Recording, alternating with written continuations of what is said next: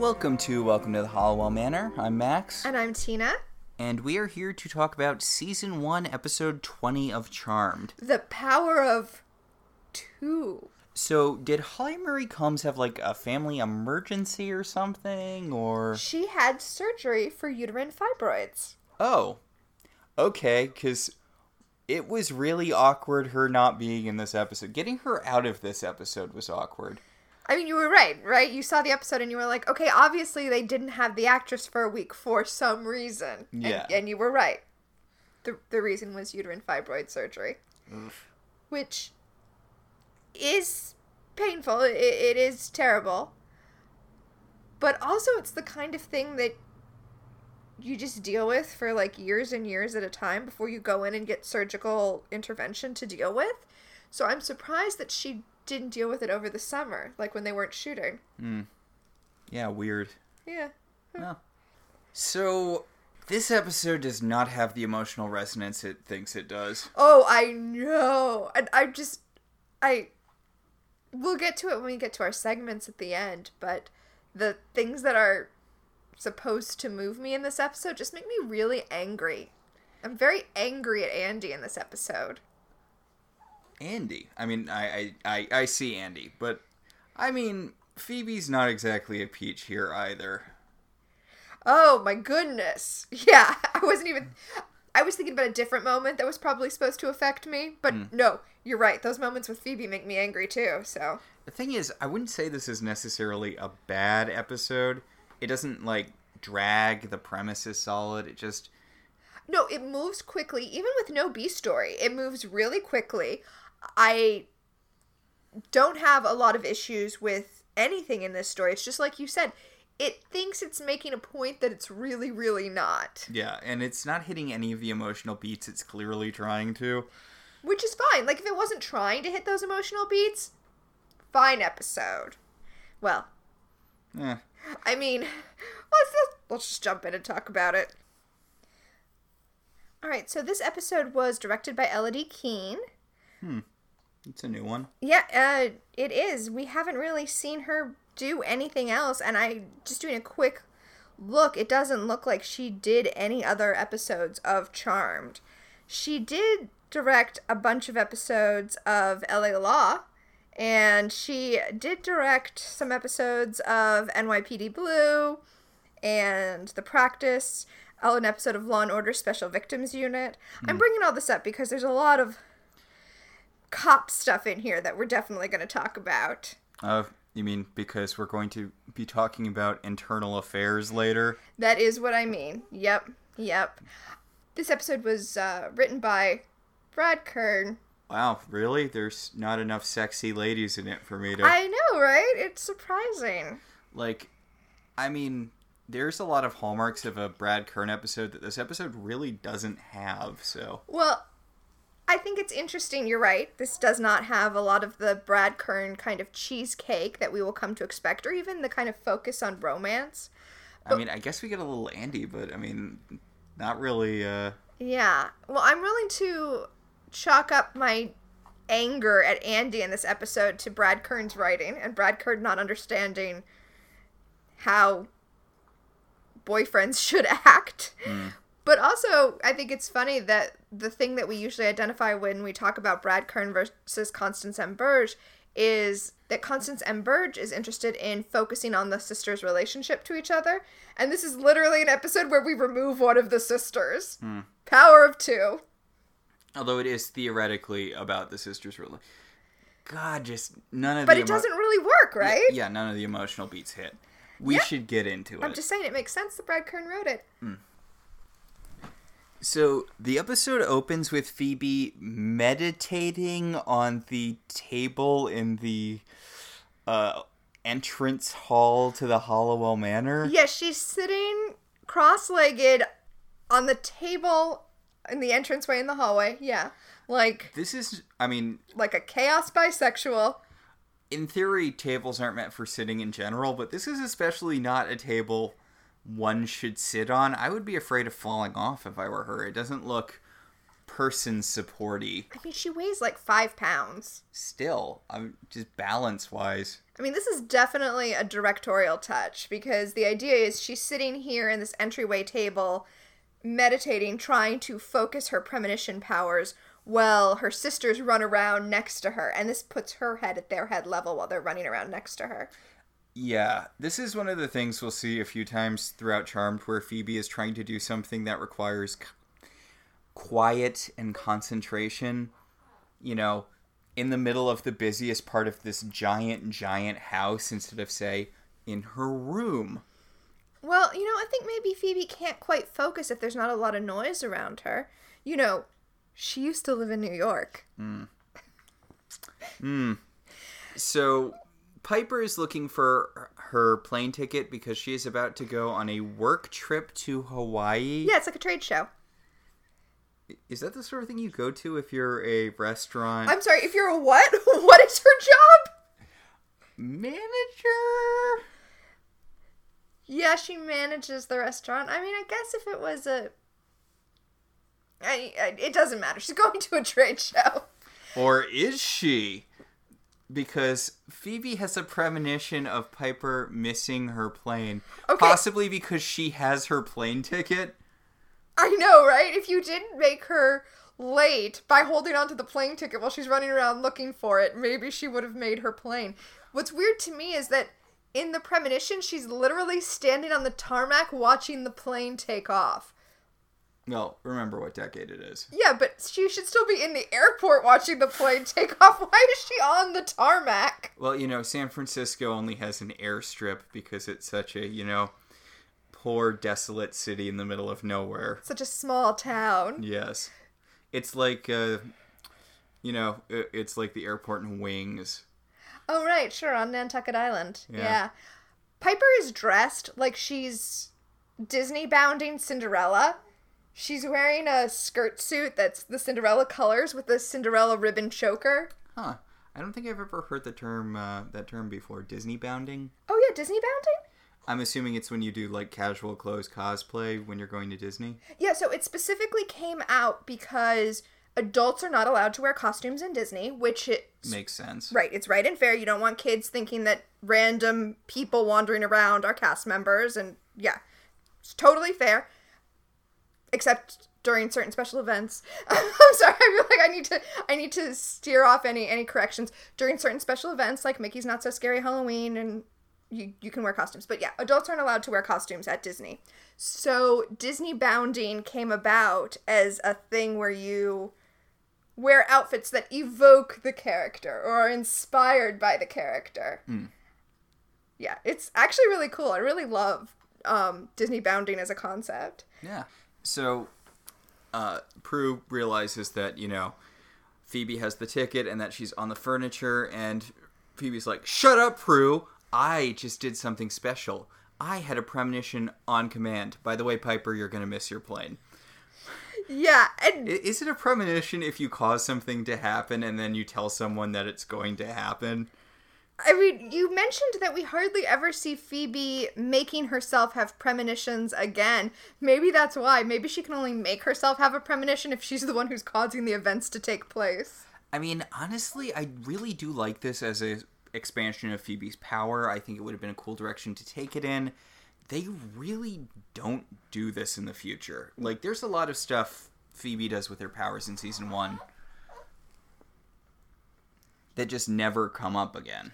Phoebe's weird. They kept kind of upping the amount of power she had and then feeling like she was overpowered and coming up with reasons to restrict her powers back down. But they do that with her secondary stuff. Like when she gets... Like when she randomly gets levitation later, or her incredibly ill-defined empathy powers. Yeah. Which she knows what other people are feeling, but also sometimes she can use empathy to channel other people's powers, which isn't really what empathy is, but we'll get into that many years from now. Yeah, when we when we get to those episodes. Although we do meet an empath earlier in the show, and someone else gets his powers.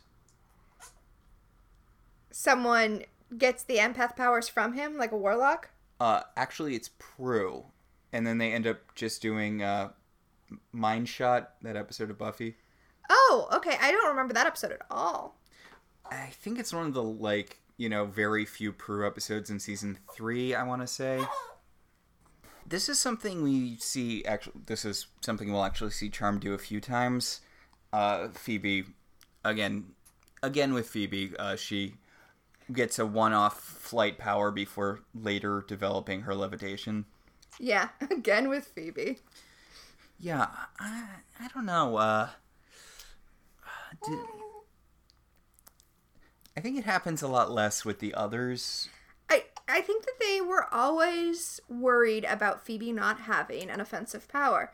I, there are so many episodes where I feel like Phoebe feels bad about not having an offensive power, and someone comes in to tell her how powerful premonition is and that she should just be happy with that, but I feel like the showrunners never internalized that. It's okay that she doesn't have an offensive power. Just work with that. Also, like, the whole levitation thing doesn't really feel like it's an offensive power. I mean, it's basically just her doing the same kicks she normally does, except she goes up first. Right, and it feels like, I mean, I know it's magic or whatever, but it seems like that should make the kicks less effective because she's not braced against anything. Yeah.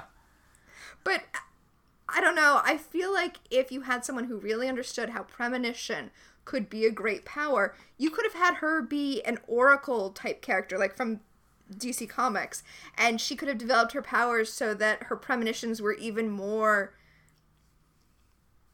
detailed, and she was kind of stay, sitting in the attic using telepathy to communicate with her sisters and, like, direct them. Like, you could have really built on that power, but I don't feel like the folks over at Charmed really knew how to make that a powerful power.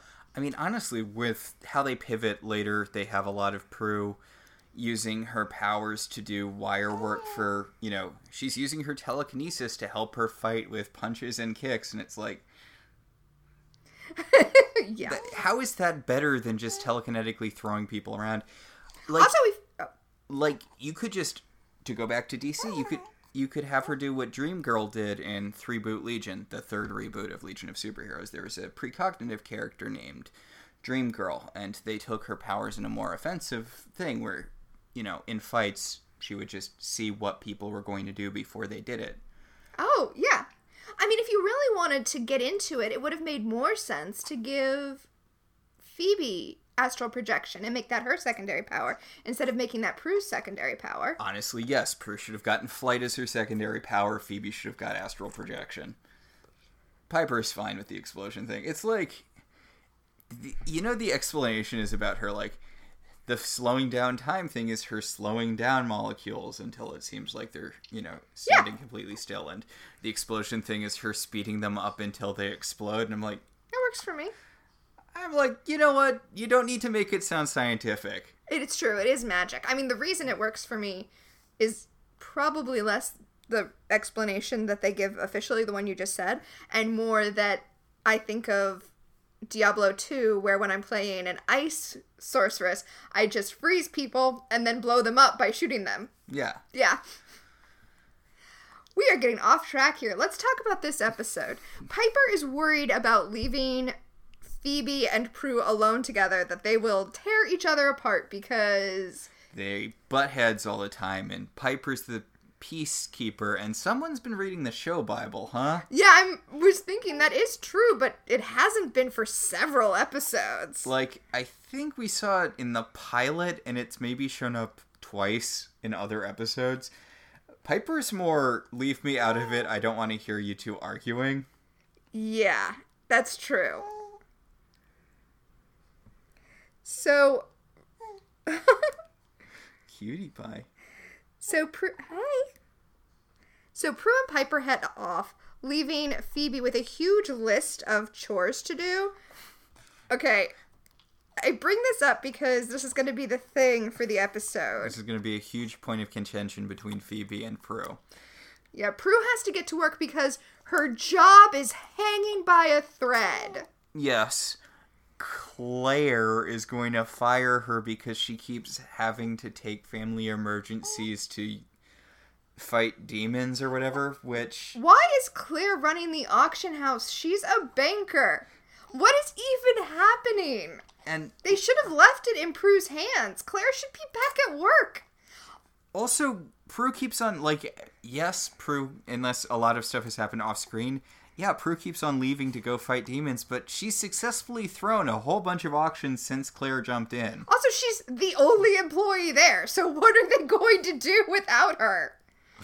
Ugh. Firing Prue seems like a real cutting off your nose despite your face situation. Absolutely. But Prue has to go deal with this, and Piper has to go not miss a plane because we do see her in Hawaii later. Yeah, that's weird. Does she, like, run some red lights because... She's just constantly freezing on her way. Oh, yeah. Yeah, she could do that. I mean, she had the forewarning, so... Yeah. But Phoebe takes one look at this long list of chores to do, and she's like, you know what? Screw it. I'm going to call up one of my one-episode friends and go on a tourist tour with her. Okay, so the friend actually calls her. Marianne calls her. Mm-hmm. Marianne. Never seen before. Never seen again, I'm willing to bet. And I guess they had planned to go to Alcatraz together, but yes, like you said, that's a tourist thing. I doubt people who live in San Francisco go on tours of Alcatraz together all the time. Yeah, I, although, to be fair, like, I do love going to the Rose Garden, and that's definitely a touristy thing to do in Portland. Okay, that's true, although the only time I've been, it's been with... Yeah, you're right, it's, it's with... people who are visiting Portland. Yeah. Yeah. We should go to the Rose Garden it is when we can. Beautiful. Uh, the Rose Garden we can probably go to before anything else because it's outdoors and you can socially distance and you don't need to actually see any other humans. Point, yeah. So, I mean, not now, but it will probably be one of the first things we can do again. I mean, I'm sure it's actually open now. I just don't feel safe going now. Yeah. It'll be nice to show the baby, you know, who you can probably hear. Yeah, she's she's she's got a lot of thoughts on this episode. Phoebe decides, screw it, I'm going to Alcatraz, and takes the list of things that she has to do that her sisters have given her, and crumples it up and throws it away. You know, those are all still things that need to be done, Phoebe, right? Like, just because you're deciding to not do them now doesn't mean that they're, you know, magically taken care of. I know, right? So, we go from there to Alcatraz, and before we get into it, can I just say how weird it is that this former prison is a tourist attraction? Yeah, it's pretty creepy. I, I, I don't like it. Don't like it. Let's move on. A lot of fans of The Rock. The movie, not the person. The Rock. That was my Sean Connery voice. Ah, I, I can see that. It's, Sean Connery was in The Rock. Yeah. Who who was the young guy in that? Because it was him, and then it was like... Wasn't it? Was it Mel Gibson? No, no, no. no. Isn't it? It's Nick Cage. I was going to say, isn't it Nick Cage? It is, because on our Nick Cage movie marathon, it was The Rock and... Um, Con Air! Con Air, which has aged shockingly well, considering. I mean, there there's a couple of not great things in it, but... They have a trans character who everyone's weirdly cool with. I mean, it's good that they're cool with with her, but, you know, it's about as sensitive as you can expect for something from the nineties. Yeah. And actually, it's quite a bit more sensitive. The characters, the bloodthirsty convicts of Con Air who really enjoy murdering people treat her much better than Ace Ventura treats the one trans character in that movie, which... Dear God. Yeah, she's credited as Sally, and no one uh, misgenders or dead names her in the show, in the movie. Yeah. So, good job, Con Air, I guess. I mean, the people who are accepting her are all, you know, murderers and stuff, but everyone's cool with her, so... Yeah. I mean, and Nick Cage doesn't say anything, like, nasty to her, which he very easily could have. None of the good convicts are, you know, cruel to her. The one good convict that's not Nick Cage. Yeah. And I, I don't even think she gets horribly killed like a lot of the other convicts. I mean, I, I couldn't swear to it, but I think she makes it through the movie. Well, the plane crashes. I don't think we ever see what becomes of her. Okay, she doesn't have a, uh, she doesn't have a incredibly spe- brutal on-screen death. Yes. This isn't a... Uh... Unlike uh, John Malkovich, who gets a brutal on-screen death. Mm. But she doesn't... But we don't know that she's okay, unlike Unlike Steve Buscemi, who we see actually escape and be okay. Mm. God, that's unsettling. I mean, his whole character's... That's the very last moment of the film. Mm. Is him in the casino in Vegas? Yeah. That movie's better than it has any right to be. It so is. And it's aged so much better than, like, every comedy from the nineties. Well, comedies don't age well in general. The cast of that movie, though, is out of control good. Yeah. Which, if all you know Con Air from is that one gif of Nicolas Cage. With the bunny? Oh, no, the one with him, you know. Oh, feeling the, feeling the air of freedom? Yeah, the long, blowing hair breeze. It's a great gif, but the movie's pretty solid, too. They're opening, God, and he's trying a southern accent the whole time. Oh, it's hilarious. I yeah. thought you meant the uh, the put the bunny down moment. No, no, I haven't seen that gif as much. I, I've seen a lot of him with the long flowing hair. Yeah, I forgot about that one. Anyway, so in Alcatraz, there is a ghost lady. She is a spirit bringer. She, like... She's like a reaper, kinda. Yeah, except she says that she helps spirits, like, move on, but there seems to be some cachet in, like, capturing certain spirits. Yeah, she's uh, she's in a bind because she was way behind and she was looking for a soul to steal. Exactly! And uh, the soul that she's looking to steal right now is the ghost of Alcatraz, who's a man named Jackson Ward, who was executed on Alcatraz thirty-six years ago. Jackson Ward. Ward. He's in a prison. Yeah, yeah, yeah. Did they execute people at Alcatraz? I was going to look that up, but I didn't. I don't know. Is California the sort of state that had execution? I don't know. Anyway, I, I don't know. Yeah. He's like, you're not going to take my soul. I'll ghost beat you up. I've been doing ghost Pilates, and I'm really ghost strong now. And she's like... He he says he's been a ghost for thirty-six years, and now he's learned how to walk through walls. And it's like, dude, that's ghosting one oh one. Don, John Cho did it by accident in his first, like, few hours of being a ghost. John Cho was doing Mark from... Uh, Dead Man Dating. Yes. Mark from Dead Man Dating was doing all of this ghost stuff, like, in hour one. It's sad that it's taken you this long to be like, oh... I can move through the physical realm any way I please. Yeah, that's like, yeah. It's really, really basic stuff, dude. But she's like, look, I don't care about your dumb ghost ass. Yeah, what... your ghost soul is worth, like, very, very little on the ghost market. What is worth a lot more is witch souls. Yeah, she wants the cachet of bringing in a witch soul. Because apparently that's, like, worth... twenty regular souls. Exactly. She can get, like, one of those rings that has a spider on it. uh, she tells him her plan is to help him get out, help him get revenge, and then all of the witches in San Francisco will come after him, and then she'll get a witch soul, which is not the worst plan. Yeah. Then she's like, oh, speaking of witches, and I have a real problem with the fact that she happened to be having this conversation with him seconds before Phoebe showed up. Okay, what I love about this conversation is that she's like, uh, as you know, it's been thirty-seven years since you were executed. And he's like, I know, we've talked about this before. I'm like, does she show up like every year or so? Just, as you know, it's been thirty-six years since you've been executed. As you know, it's been thirty-two years. Since... Maybe they have that conversation every single morning. God. Ugh. I mean, he's a ghost. What else does he have to do? I mean, he's a ghost who hasn't even figured out how to walk through walls yet. Yeah, and as the tour guide comes in, he talks about how many people died here. I wonder what the conditions are for being a ghost. It seems odd he'd be the only one. It is weird. Because he talks about how, like, ten died from trying to escape and four died from execution. And I, I think the ghosts who died trying to escape, or though maybe their unfinished business was escaping and their spirits just finished it, you know, yeah. after their bodies were dead. And maybe the three people who were executed who did not escape... Were just cool with it? No, no, they like... They like... Occurrence at... No, no, they like Occurrence at Owl Creek bridged it. Like, their soul thought that they had escaped off of Alcatraz even as their body died. Mm. Spo- spoilers for the story Occurrence at Owl Creek Bridge, I, I guess. Like, I, I feel like that's one of those stories that everyone knows just because it gets homaged so much. It does get homaged a lot. I, we actually had to read it in my, uh, I think, sophomore English class. Mm. I assume most people did. A horror podcast that I listened to did it, but the reader... Oh, cool. Okay, no, the performer was so bad, I made it like... I, I didn't finish it. I was just like, oh my god, you should have picked someone else for this. Oh.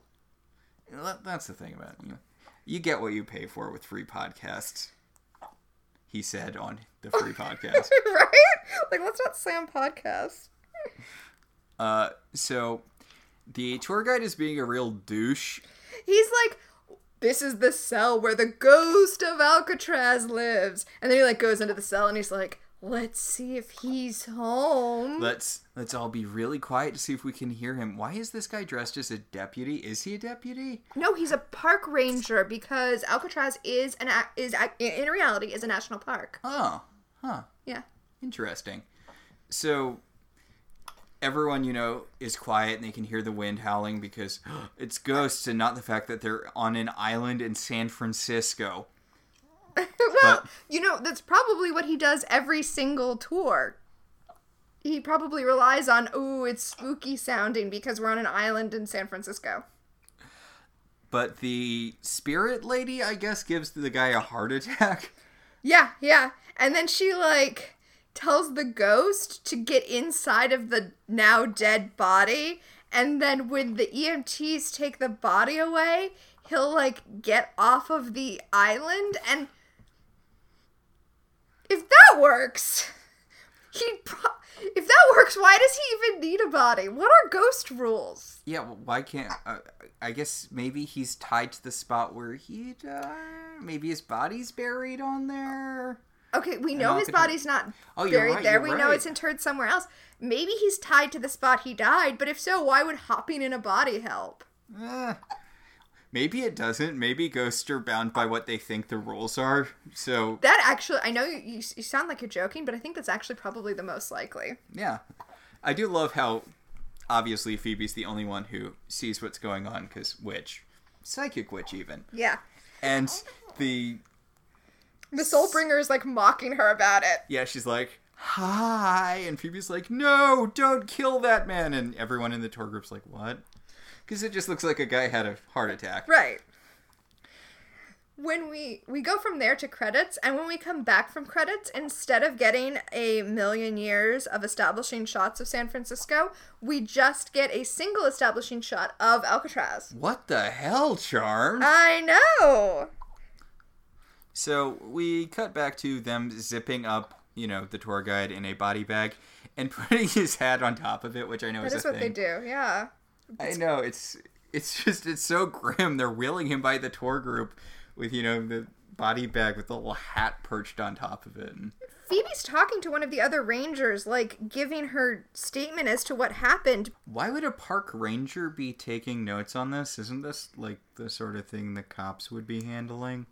My question is why... Yes. Okay. Yes. My question is, why would anybody be taking notes on it? There's no reason to think this was anything other than just a tragedy where a guy randomly had a heart attack. Mm. And I would think that you would just want to hustle all of the tourists out of there pretty quickly. Yeah. I mean, I know if this isn't Disney where, you know, they, you know, have underground tunnels to take people's bodies. So, you know, they can get them off grounds before legally declaring them dead. But... Still, you'd think you'd want to minimize people associating an tourist attraction with death. Even I if mean, it, it is, is a prison. I, I, all your, I feel like right now you're highlighting how weird it is that we, in reality, have a prison that we treat as a tourist attraction. I mean, if anything, maybe that adds to the... Uh, mystique? Or what have you. We go from there, uh, we go from Death Island to... Buckland's. Buckland's, where Claire is yelling at Prue for, you know, constantly disappearing to deal with family emergencies, even though she admits that Prue's the only reason Buckland's is a viable business. Yeah. In fact, there are investors who might buy Buckland's coming by, and she needs Prue to, like, be there and be on her least demon-hunty behavior, so that the investors buy Buckland's. I, I just... Claire needs Prue Prue a lot more than the way she is treating Prue. Yeah, like, Prue is single-handedly keeping this business afloat. Why are you trying so hard to drive her off? You'd think that you'd be giving her way more leeway. Especially because, as you mentioned while we were watching this, no one else seems to work there. Right? Well, I... Unfortunately, Claire's point is proved because while they're having this conversation, Prue's assistant comes in and is like, hey, your sister's on the phone. She says it's an emergency. And Phoebe has to tell Prue about the situation without admitting that she was at Alcatraz because she was supposed to be doing chores. Yeah, she says that her friend Marianne saw a guy die and definitely thinks that it was the ghost of Alcatraz. Also, there was a spirit there who was telling the ghost what to do, and Prue's like, wait, but mortals can't see ghosts. Remember in Dead Man Dating, the, the episode with Mark, John Cho? And Phoebe's like, but sometimes they can buy. Well, I mean, they can, otherwise we wouldn't have ghost stories. Maybe we just get ghost stories from witches. I doubt witches would tell us ghost stories. Or people who are psychic for their own purposes. I'm, I don't actually know if in-universe we ever see... I mean, we don't see enough regular mortal people anyway, but I don't know if we actually see regular mortal people seeing ghosts ever. I mean, you're, I, I'm pretty sure you're right. I'm pretty sure we don't. But, you know, they must, or else, as I said, we wouldn't know about ghosts. Ghosts. Anyway, we go from there to the precinct where Daryl is talking to Andy about how distracted he's been because, you know, last week Andy found out that Prue is a witch. Which Daryl still doesn't know. God, Daryl will try to avoid this knowledge for so long, and it will do nothing but kick him in the ass for the, what, seven seasons he's in the show? Poor Daryl. Poor Daryl, indeed. Although he doesn't have to deal with Coop, so, yeah. So, a woman comes in and uh, is... Okay, oh. th- this, this, this woman, she's Andy and Daryl's boss? Yeah, she's, like, the commissioner. Okay, I guess good for her being a black lady in charge of a uh, police precinct. I feel like on T V, commissioners are always black women. Dating all the way back to uh, the live-action game show version of Where in the World is Carmen Sandiego? Really? I I feel like black women are always judges in, like, legal shows and stuff. And Law and Order definitely had a... Uh, black female police commissioner, but I feel like they're usually black dudes, like in every action movie ever.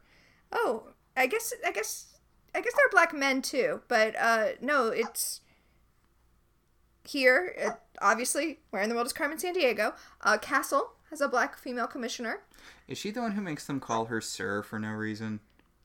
That's the appropriate language to use. When, when you're dealing with military, so I assume it's the same with police. Um, Ooh, don't love that. Oh, no, I was going to say you don't use ma'am. You you use sir for women. Hmm. I mean, I don't love that we treat our police departments like militaries. Well, yeah, that's a whole other thing. Yeah. I, I mean, I don't love that. We, well, weirdly... This commissioner seems to think that she's in the X-Files. She's like, you guys are the ones who handle the freaky stuff, right? I mean, I guess they they handled the Dream Sorcerer thing and the Wendigo thing. Well, Andy handled the Wendigo thing. I mean, that is, they are handling the freaky stuff. But, I mean, it's mostly just, I don't want to say run-of-the-mill serial killers, but... I mean, I don't feel like a lot of their cases are that out of the ordinary, outside of having some of some occult edges occasionally, but... Oh, yeah, remember they were dealing with the witch murders before the show even started. Yeah, there's the witch murders, but, like, when it was Javna, it just seemed like a photographer who was killing women. Yeah, I mean, they also do that. But, yeah, I, I think I think it's fair to think that these guys handle the kind of creepy stuff. Mm. Daryl does not seem like... You think Daryl regrets Andy being his partner? Because this seems very much out of Daryl's bailiwick. Of... Oh, yes, one hundred percent. I'm sure he regrets it. And then Andy dies and Daryl has to deal with it because he has this reputation. Although eventually he gets promoted to something. I know th- there's a point later in the show where they talk about him being more than an inspector. Oh, I... I mean, Daryl gets, like, no screen time, basically, but... We'll get to that when we get to it, I guess. Yeah. So the commissioner has this weird case where the M O was the M O of this guy who died on Alcatraz almost four decades ago. That M O being stabbing in a circle. Okay, so, yeah, and also there's a fingerprint, but it only shows up if you use spectrovision or whatever. Yeah, it's ultraviolet. Yeah. Basically, and- they, they, they could find the ectoplasm, and the fingerprint is that of Jackson Ward. Who okay. was executed thirty-seven, thirty-six years thirty-six ago? thirty-six years ago. Which, fingerprints are like snowflakes in that a lot of them match, actually. It's just a common misconception that they don't. Yeah, fingerprinting is not nearly as uh, fine a science as T V would have you believe. Yeah. So, Prue gets home later that night, and whoa, none of the chores were done. Yep, the kitchen is a mess, and there's no food in the fridge. So it looks like... God, this is this is why Phoebe should have just said, I went to Alcatraz, because it's not like she did any of the chores anyway. Right? She's going to get in trouble, so... I mean, she does mention that there's not enough money in the household account for her to go to the grocery store, and Prue's like, well, you should have told me that so I could transfer money, and it's like, calm down. Yeah, this is one of those everyone sucks here situations. Yeah. And, I mean, I know, okay, Phoebe didn't do any of the things she said she'd do, but she's researching a murder now, so let her research a murder now. Yes, she believes that she uh, is narrowing down which ghost is murdering people, and Prue's like, but what about the dry cleaning? Okay, Prue is especially upset because she wanted to wear one of the suits that was at the dry cleaners to work when she meets with the investors, and I think it's really funny to assume that Prue...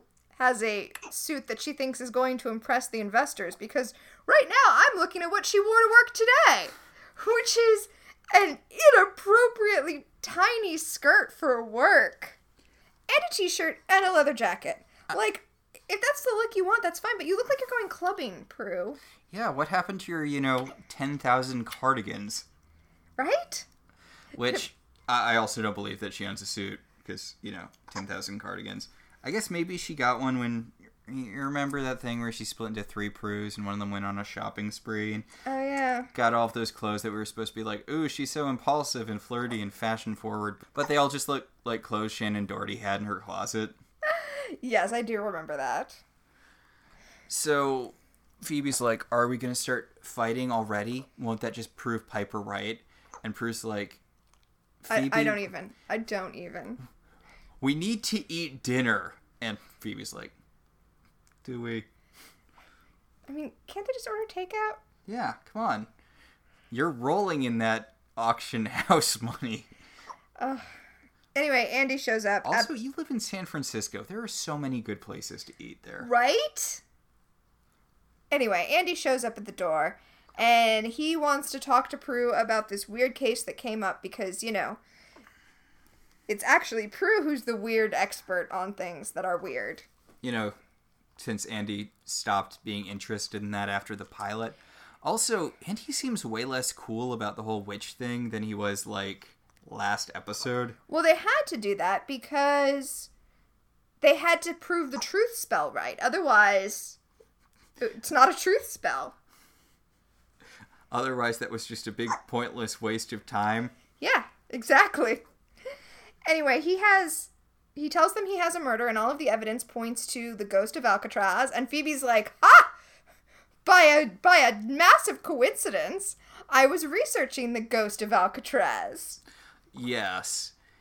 Phoebe explains that the fingerprint was able to be left in ultraviolet because it was ectoplasm, because ghost skin, and Andy's like, Ghostbusters has come out already, Phoebe. You didn't need to explain that to me. That's true.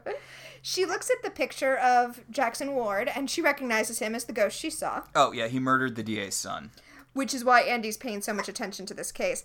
I, when we were watching before, I didn't, I didn't bring it up this time, but when we were watching, and the commissioner is, like, bringing them this case, I was like, wow, she's really invested in this case. And, of course, because he was the D A's son. Yeah, we... We mentioned the commissioner calling them in to work on the case, but we didn't mention why. The D A's son got killed. Well, I mean, she didn't She didn't tell him it was the D A's son. We learned that here. Okay. The D A, by the way, who convicted Jackson Ward. I mean, it seems kind of... I was going to say it seems like, you know, this guy's tangentially related at best. Come on. But I guess if you're a murderer who likes murdering people, you don't really need a lot of uh, motive to go around murdering people. Exactly. Uh, it's funny that you brought up Ghostbusters, because this just kept making me think of the ghosts in Ghostbusters two who show up in the courtroom scene. Yeah, they... I don't think New York had the death penalty then. I don't. I mean, I guess if New York has had the death penalty at some point in the past. Yeah, I remember that judge was super old, so... Yeah. As is the one we're going to see, getting murdered right here and now. Because I was like, I wonder what California's history is with the death penalty. But, I mean, I guess it's plausible that they had it thirty-six years ago. So this judge is super old, probably should not be working still. Oh, that's a thing, though. Like, attorneys work until they, you know, drop in the office. Like, attorneys work well into their seventies and eighties. Hmm. Oh, my, my, my aunt was a judge for a while, but she just does consulting stuff now. Oh, yeah. Mm-hmm. I, this isn't universally true. There are some lawyers who actually retire, and there are some judges, I'm sure, who also actually retire, but it doesn't surprise me that this judge is still working. Hmm. Uh, by the way, I just Googled it. California does have the death penalty currently now. Wow. Huh. They were halted... Yeah. Oh, the last one was carried out in nineteen seventy-two, though. Hmm. I, I guess that fits the time frame of this. It's a lot harder to execute people these days. Did you hear the poisons that they use are, like, not being naturally produced anymore? So they have to just, like, buy death poison from veterinary clinics or throw people off roofs. That is horrifying. Also, if anybody wants to be really horrified about capital punishment, the way it's done in America, the documentary Mister Death is... It's about the man who designed the gas chambers that we use and the electric chair that we use, and really, really should not be doing either of those things. Mm-hmm. It's uh, also, he's a Holocaust denier. It's a fascinating and disturbing documentary, and it will definitely make you anti-death penalty if you are not already. I remember when I became anti-death penalty, which, well, not when I became, but one of the first times when I was like, wow, the death penalty is super horrifying. Which was actually an episode of Superman the Animated Series. Okay. Where there's a criminal who figures out, you know, Superman is Clark Kent right as he's getting the death penalty. And I'm like, I'm really surprised that they aired this. That is disturbing. I don't, I'm, I'm must, I missed that episode. Hmm. I'm going to Google this to make sure it's some, but I'm, and I'm not conflating it with, like, an episode of Lois and Clark or something, but... Well, while you Google for that information, I feel like I should share with our listeners that, no, Alcatraz never executed any prisoners. Ah. Uh. Although, there were a few prisoners who were shot trying to escape Alcatraz. Hmm. But that's, that's not... It's not the same thing. Here's the thing. It took me, like, four seconds just now to Google... Did they execute people on Alcatraz? Which means that Brad Kern could have looked it up. I mean, it was nineteen ninety-nine, so not as easily, but he pretty easily could have found out if they executed people on Alcatraz. So he just decided he didn't care, I guess. Yeah. Superman the Animated Series. It was an episode called The Late Mister Kent, where a guy, uh, yeah, a criminal was sentenced to death and dies in a gas chamber, but not before realizing that Clark Kent is Superman. Jeez. That's messed up. Well, I'm scrolling through the D C Animated Universe uh, Wikipedia list of people who die, and I forgot how really, really brutal... Uh, that show is? Those shows are? Yeah. Yeah. Like, I mean... It, it, it's a... It's... probably one of the most well-constructed superhero shared universe things out there. The D C Animated Universe is genuinely amazing. But, yeah, I mean, it was grim, dark shows. Superman had a bunch of production issues, which is why there's only, like, I think twenty episodes of the show. Mm-hmm. But, honestly, it's, it's really disappointing they didn't get more. It was so well done, and Superman kind of gets the short shrift in early Justice League. Cause... Well, I mean, Batman the Animated Series was so great. Yeah. Like, it's unbelievably good. Yeah. So, you know, it it was going up against something really big, but I feel like it gets overlooked a lot. It's it's a it's a really solid show. Also, oh. Billy West is Jimmy Olsen in that, which is just... Oh, that makes so much sense to me. And that design of Jimmy Olsen has Fry's hair horns from Futurama, so it's very bizarre to watch. Oh, weird. Okay. Charmed. So the ghost is going to kill the judge by stabbing him to death, and he's giving this speech. He's like, oh, you you sentenced me to die, and now I'm sentencing you to be stabbed by me to death. But he can't hear him, because he's a ghost. He also can't see him. Like, we, we see him... like, grab him by the necktie to choke him, but from that guy's point of view, all that's happening is his necktie is choking him, like, disembodiedly. Like, he doesn't see the ghost. Yeah, you're missing kind of, I feel like, the big part of revenge. Like, maybe you could hold a note with your name written on it and float it above his face before you start with the stabbing. I mean, I wouldn't want to do a note, but I would want to do something ominous that let them know it was me. It me. I would, like, put something on their desk that was notably mine so that they saw it and were like, wait, where did this come from? Oh, no. The ghost of this person I wronged is back. Also, he has this speech about how awful the gas chamber is, which I'm like, yeah, I mean, I know this is an evil ghost hellbent on revenge, but... the gas chamber does sound genuinely unpleasant. Yeah, he's not wrong. Ugh. So, uh, I do, the death lady shows up and she's like, okay, look, can you can you hurry this along? I, I want the witch soul. You're just farting around. And he's but, like, I'm taking my time. Didn't you say you wanted the witches to find me? I need to be as brutal and graphic as possible. And here's the thing. He's not wrong. Like, if you want the witches to come, let him do his thing and the witches will come. I do love... if you stab it, they will come. He's lucky it's early Charmed. Right? Imagine this guy in, like, the last season of Charmed. He's doing all of this, and then, like, Billy shows up. Billy. The Bringer's like, this is not a witch! What is even happening right now? Also, uh, when I was listing the Billys, I think, last episode...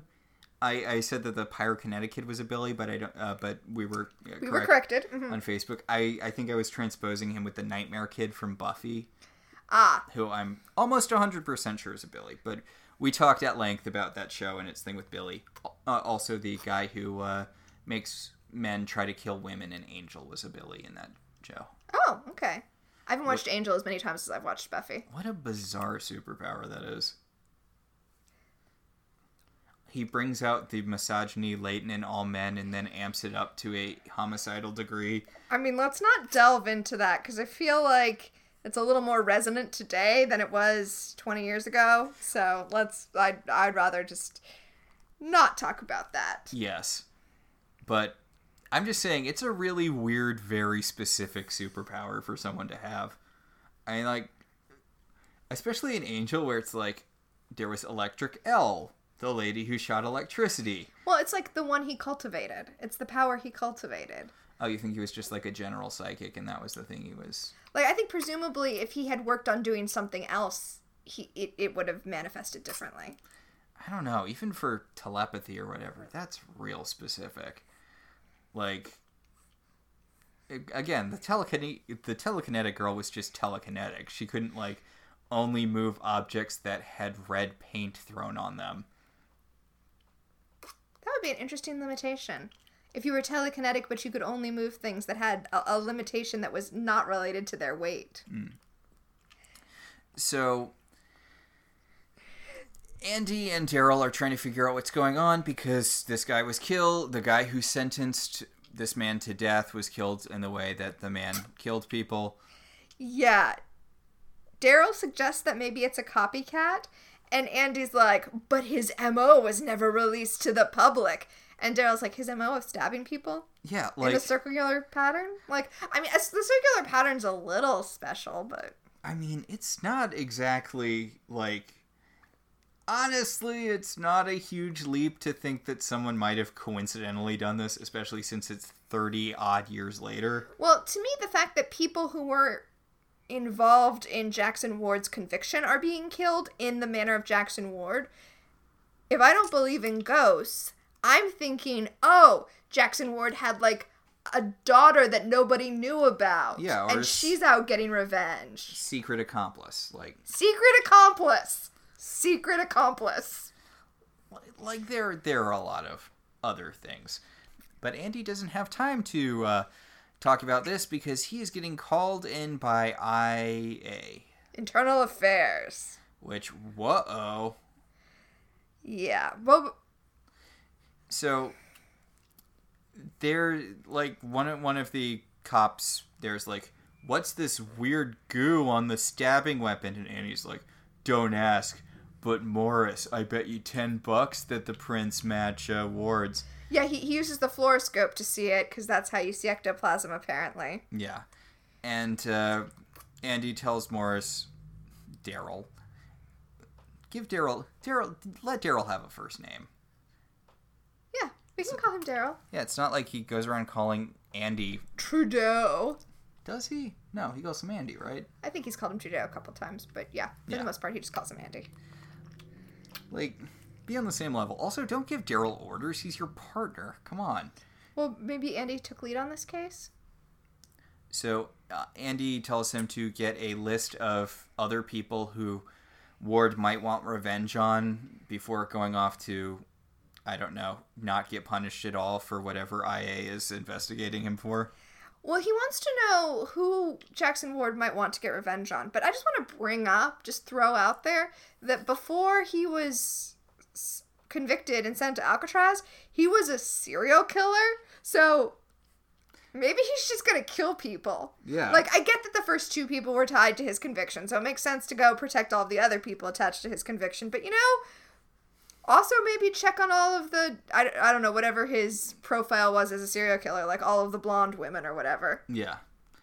I just assume since this is Charmed, this profile was to kill all the blonde women. Yeah, you know what? There's not a lot of, uh, there's not much in the way of blonde ladies in this episode. No, there was one in the background when they were at Alcatraz, and I actually thought it might be Marianne, but it wasn't. It was just some random extra. Hmm. Yeah, because when... they're at Alcatraz, Phoebe shouts out, Marianne, call nine one one, and a different person responds, so. Yeah. So, wow, I'm impressed that they gave her a name, because they have to pay them more, right, when they give them names? I... I think they only have to pay them more if they have a line, which, by the way, Marianne does not. Hmm. And she's not credited on IMDb. Huh. So I don't think, I think she's probably, cre- I think she probably got paid as a featured extra. Hmm. Which is a thing. Yes. So, Claire is talking to the businessmen who want to buy Buckland's, I guess. Yeah. And it's it's it's Japanese businessmen because this is the nineties and this was a thing. Yep, Mister Yokohama. Which, what an odd era-specific thing. Like, it shows up in a lot of different stuff, just... Well, I mean, in the nineties, in the eighties and the nineties, it just felt like from a business perspective, the Japanese had it together in a way that we Americans did not. And so storylines that involved, you know, powerful... foreign interests buying up American stuff. Yeah, it, it just made sense for the writer. It made sense to the writers that those would be Japanese interests. Yeah. Prue runs in, and she is late, and, um, wait, why is she late? That's a really good question. There's nothing spell-related. Yeah, like, there's nothing ghost hunting related. Like, she wasn't working on anything right now. Yeah, her conversation with Andy was a while ago. It's the next day. You know what? Maybe she just is a bad employee. Yeah. So... Prue's there for about ten seconds before Andy comes in and he's like, I need to talk to Prue. Police business. And Prue's like, uh, by the way, she's wearing a sleeveless turtleneck sweater. Okay, th- that actually seems pretty work appropriate to me. Like, it's sleeveless, but it, I don't know. I, it's it's business casual. She's wearing that and, like, brown trousers. I, I could see that, definitely. so she didn't get her suit. I would understand if she was late because she was getting her suit from the, uh... Oh, yeah. I'm assuming this isn't her suit that she needed picked up from the dry cleaners. Nope, nobody went to the dry cleaners. You're right. That would make... If they had had her in a nice pant or skirt suit, then you could have said, oh, she must have had to run to the dry cleaners, and then you could tie it to the Phoebe plot, and then everything would make sense. But, but no. No. No. Anyway, Andy's like, hey, Prue, I know that you have a job, but we have to go do stuff. Which made me think that this whole issue, when we're talking about the girls having money issues and also Phoebe not having a job, like, can't we do the thing they do on T V where Phoebe, as a psychic, is hired as a consultant with... For the police department? Yeah. Like, in Psych or probably other shows... I mean, isn't that the whole plot of Medium? Yeah. Yeah, and probably Ghost Whisperer, which I've never seen, but it's Medium, but she's sexy.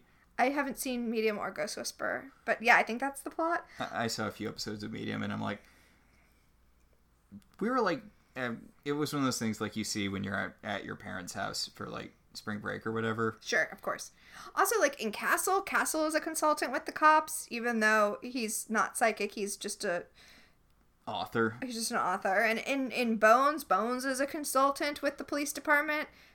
The thing with Medium, though, like, was in the few episodes I saw, which were, I think, later in the run, like, they hire her and then they don't listen to her. And it's like, why are you paying this woman to come tell you things if you're just going to disregard her because it would make the episode end too soon? That's really funny. That's that's pretty funny. Oh, in uh, in iZombie, Liv is hired as a psychic consultant, except that she's not psychic. She just eats people's brains to know what they what killed them. Yes, she eats their brains to get their memories. Loosely, Ned's deal, the pie maker in Pushing Daisies. I mean, they don't work with the cops. He works with a private investigator, and. I guess, I guess nobody thinks he's psychic. It's just a pie maker who helps a private detective solve things. I'm just saying this is a common trope. Give Phoebe a job. Yeah, I mean, we're going to be dealing with the police a lot less after Andy dies. Like, we're just mostly going to be dealing with Daryl when he shows up to be like, hey, someone's murdering whoever around town, probably blonde women. And since you guys are too busy with, I don't know, Leo drama or Cole drama or nothing else because Prue and Paige don't really get storylines. Well, one of the reasons that I thought it was interesting that the director of this episode directed a lot of other procedural type shows is that this episode feels very much like a procedural show in a way that, as you say, this show will drift away from in coming years. Yeah. In coming seasons.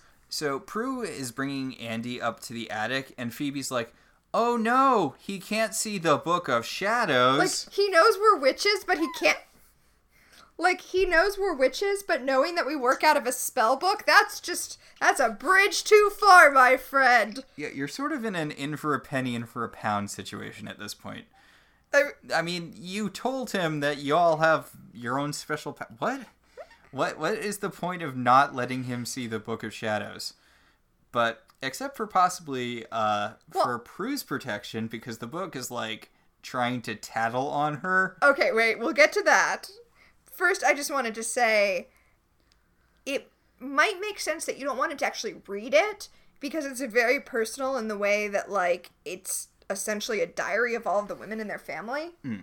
Which so, is such a cool aspect to this. Yes, absolutely. But to not let him know it exists is a little over the top. Yeah. So it turns out Phoebe did find a spell to vanquish ghosts, but the caster also needs to be dead. Which if this was... Wait, wait, wait. Because you can only vanquish him if you yourself are on the astral realm. So it's a shame none of them know how to astral project yet. Mm. Or a shame that it isn't like a season or so later when Graham's ghost shows up all of the time. Yeah, it's so funny how there would have been so many more solutions for this problem in future seasons. But Andy's looking at the book And it flips to the truth spell because Grams is a snitch, apparently. Right? Like, you spent most of Andy's childhood mind-wiping him. Maybe this isn't the place to take a moral high stand. Well, no, okay, this is not a moral high stand. This is Grams not wanting Andy and Prue to be together because she thinks that men are... Bad. Bad news, yeah. Incidentally, we're saying it's Grams because we know that when the book flips on its own, it's Grams who's doing it. Mm-hmm. But they don't know that yet at this point in the series. At this point, they think it's a thing that the book itself does. Which is fair, because the book is, to some degree, sentient, maybe? I don't know. I feel like maybe it's one of those things where you put so much of your own power into it that it has, like, an echo of its own power. But we do know.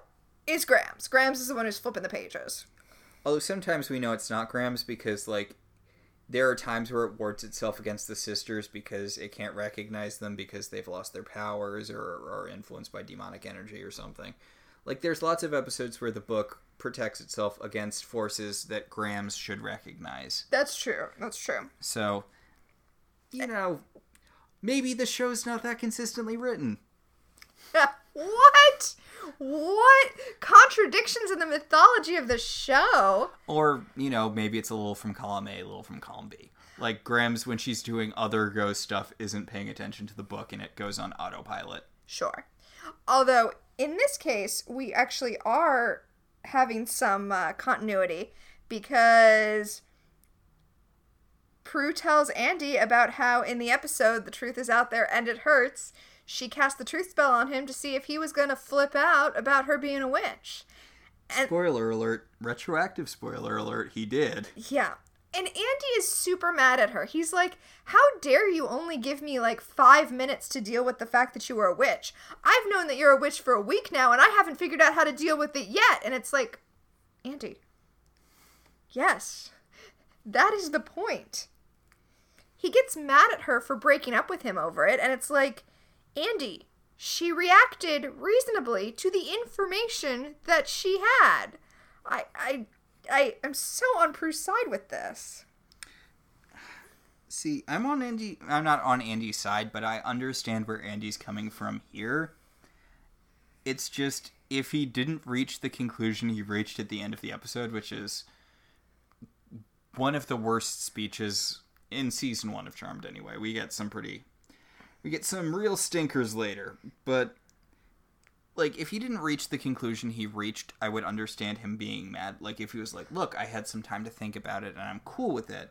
Right, well, like, even now, if he was saying, look, it took me a couple of days to deal with it, but now I'm fine with it, that would be one thing. But he says, you know, it's been a week, and he's still not okay with it, so...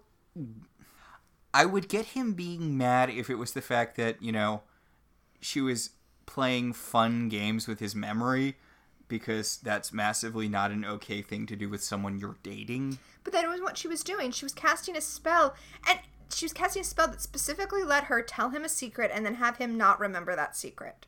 In general, I'm way against, like, brain wiping people, but I don't know. Telling someone a secret that could seriously harm you and then having them instantly forget that secret, that doesn't seem quite on the same level. I mean, but that that's not what the spell did. The spell made it so that he would have to honestly answer any question she asked him. That's a pretty big violation. Yeah, okay. No, that's pretty bad. And then not remember that he told her all of these things. Yeah, okay, that is pretty bad. My question, though, is the spell's been cast. That, that black cat is out of the bag. Speaking of Kit Watch twenty twenty, Kit is not in this episode. Nope, she is not. But how long is Prue supposed to wait for him to come around to being okay with her being a witch? I mean, honestly, I don't know how these kind of relationships are navigated in general, because it doesn't make sense that witchcraft is secret to the degree that it is in this show. And we know, like, witches in long-term relationships usually, although not always, tell their partners about it. You know, Patty told Victor. Mm-hmm. But at the same time, the, you know, kid with the, uh, the kid with the psychokinesis a few episodes back, his uh, his dad didn't find out that his mom was a witch until she was dying. Yeah, she kept it a secret. Well, I mean, Andy was into the occult, as we mentioned already. From the first episode, Andy was into the occult. If he isn't instantly okay with it, he's not going to be okay with it. Like, move on. And that is exactly what Prue did, and Andy doesn't get to be mad at her about that. You're right, he can be mad at her casting a spell that forces him to tell the truth. That's not cool. But... also, it is... I'm not comfortable with the way that the relationship ended because of something he was completely unaware of, although I guess I get it because she can't really tell him, but... like... I mean, you have to respect how high the stakes are for her. No pun intended, but maybe a little bit of a pun, like, subconsciously intended. We see, we'll see later in this series how disastrous it is for them when the world at large finds out that they're witches. It's, it's a secret that she has to keep for her own safety. Like, I can't be upset with her about that. And let's keep in mind, Andy's argument is not, you used a spell to force me to tell the truth, which is the thing that I feel most justified about him being angry about. The thing, his issue is, you didn't give me long enough to deal with the fact that you're a witch. And that's just B S. Either you were okay with it or you weren't, and that's not going to change. I could, no, I, I could see it being the sort of thing where, like, you need to sit with it for a little while. Because she was like, look, you have one minute to tell me whether or not you're okay with this giant life-changing thing. Okay, she told him he had one minute to tell her that he was okay with it. To me, if someone says that, the answer is, okay, I'm okay with it. I have a lot of thinking to do. We have a lot of discussions to have. But on the whole, I'm okay with it. I also want to point out last episode he found out about it and was okay with it immediately, but... yeah, but then we wouldn't have this conflict that we have now. I guess it's good that they remembered the previous episode. Like... continuity, but it makes the last episode not work so well. Uh, yeah, it's bad. So Andy is getting ready for, you know... sorry. So Andy's going down to uh, the evidence locker to steal the letter opener that was the stabbing weapon in the stabbing case so that he can give it to Phoebe and she can use it to have a psychic vision. Mm-hmm. And I'm just saying, Aya's not going to be super hyped about you, like... stealing murder weapons from the evidence locker. And they're not going to catch the guy anyway. I mean... yeah, definitely not when you're stealing weapons. I just... also, he's going to give it to Phoebe. Like, there's going to be so many chain of custody issues. Well, he he's already given uh, Prue, like, at least two different items that were active, you know, evidence in murder trials before, or murder cases before. I, I just... ugh. So the evidence room cop or someone... the evidence inventory guy? Yeah, he calls I A B... immediately. Like, as soon as Andy leaves, he's like, okay, I'm going to call and tattle on Andy. Fair. You know what? Fair. Yeah, he should. I know I said tattle, but honestly, like, there is a cop who's out there doing really shady stuff. It should be dealt with. So he goes over to Daryl and he's like... so do you have the list? And Daryl's like, I'm working on it. He's a serial killer. He had a lot of enemies. Yeah. Also, you wanted me to also include any descendants of his enemies. So we're dealing with a shitload of people. And Andy, you know, walks, starts walking off with the list. And Daryl's like, you know, we're partners. You should tell me what's up. And Andy's like, no. And then he just leaves. Yeah. Like... by the way, way to piss off your partner right before Internal Affairs comes to talk to him. Ugh. Yeah, as soon as as soon as Andy is out the door, two other cops are like, hey, Detective Morris, let's talk about your shady partner being super shady. So he hands Phoebe the letter opener, I guess. Yeah, they were waiting outside the station in their car. So he just like hops in their car and gives her the letter opener. You think and this she, is the same parking garage that that Wendigo murdered that guy? I do. Yep. I really, really do. So they should be perfectly safe from the police here. Oh, wow. Yeah. So Phoebe focuses and uses her power at will, which enjoy that while it lasts, Phoebe. Yeah. She sees a woman, an older woman being murdered. And I, like, I just, she took it out. out of the bag? She took it out of the evidence bag. It has ectoplasm fingerprint. There's not going to be. Uh, obviously, I, Andy would be in trouble if this was a real thing. I'm but... like, I know. She's like contaminating. So I just, uh, I know that it's unlikely that they were going to get any more physical evidence off of it. And, but still, I'm still annoyed. Anyway, she goes through the dossier that Andy snatched, out, rudely snatched out of Daryl's hands. And is like, here, this is the woman. Also, she mentioned that her powers are expanding because she could feel the woman's fear and pain as she was being stabbed to death, which is a thing that comes and goes throughout the rest of Charmed. A precursor to her empathy power, perhaps? Ooh, maybe. But there's a whole episode where she has a past monition in which a guy gets shot in the past, and then she starts dying of a bullet wound because I guess the elders wanted her powers to be as counterproductive as possible. Right? Uh... But yes, Phoebe has identified the woman. It was the four-person of the jury that convicted this guy. And we cut to her apartment where she sees a knife floating above her. I mean, we see that it's Jackson Ward, but, you know, she she just sees a knife floating above her. And uh, Andy bursts into the room and starts pointing his gun at the knife, and he's like, "Freeze, ghost police!"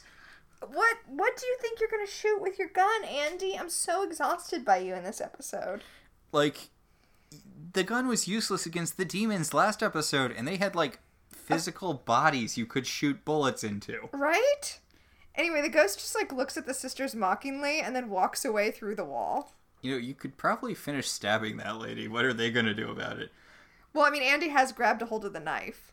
Yeah. Yeah, Phoebe... He would have to go to the kitchen and get another knife, and that's just so much work.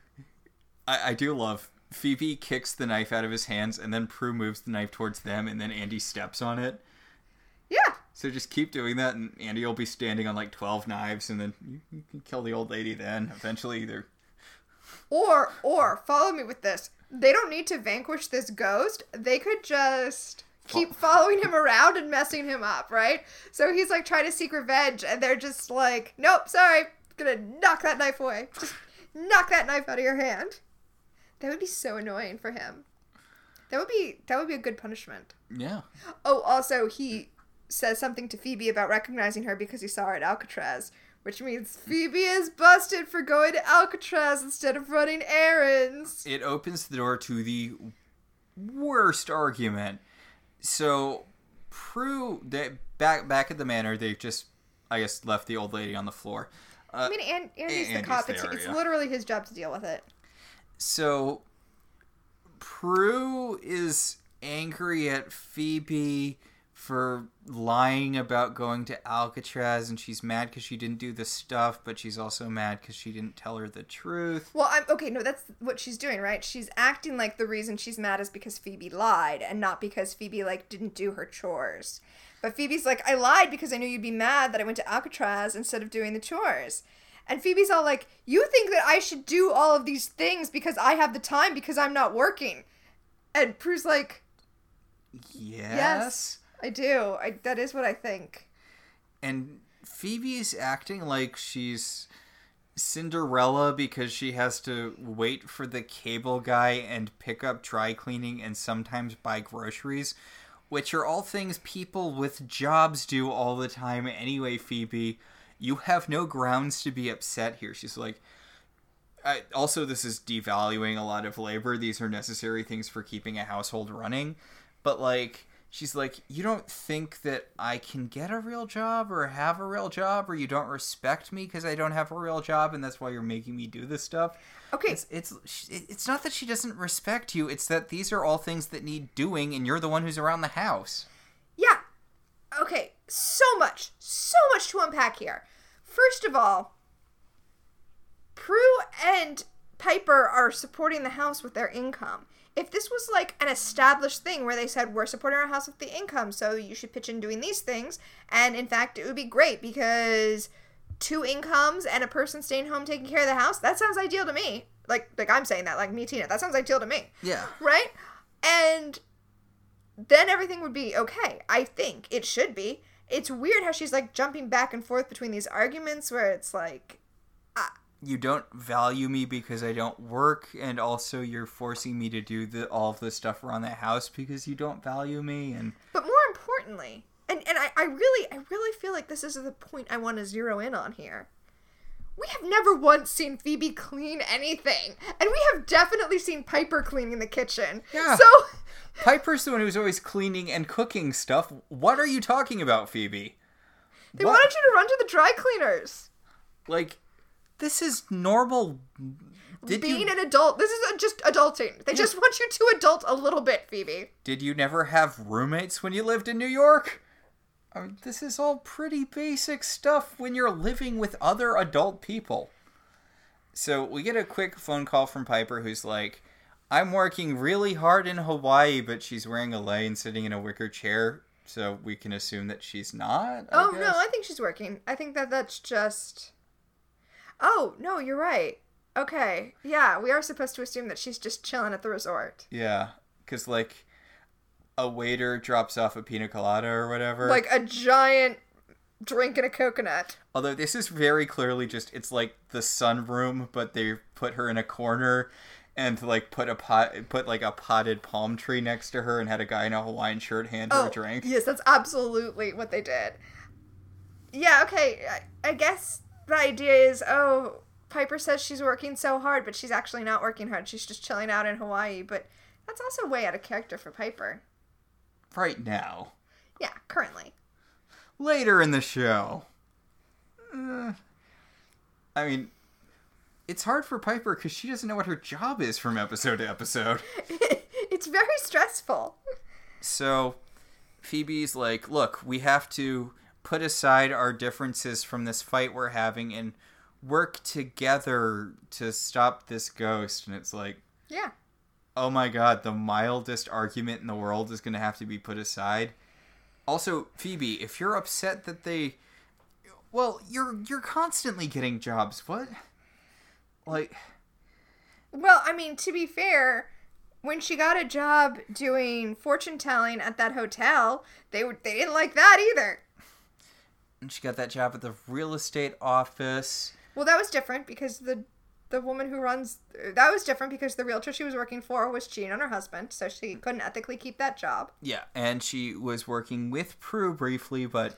Well, that, I mean, that's just a bad idea. Yeah, it's a bad idea in general, but they quit because she helped Prue find a missing child, and they decided that that would interfere with work too much.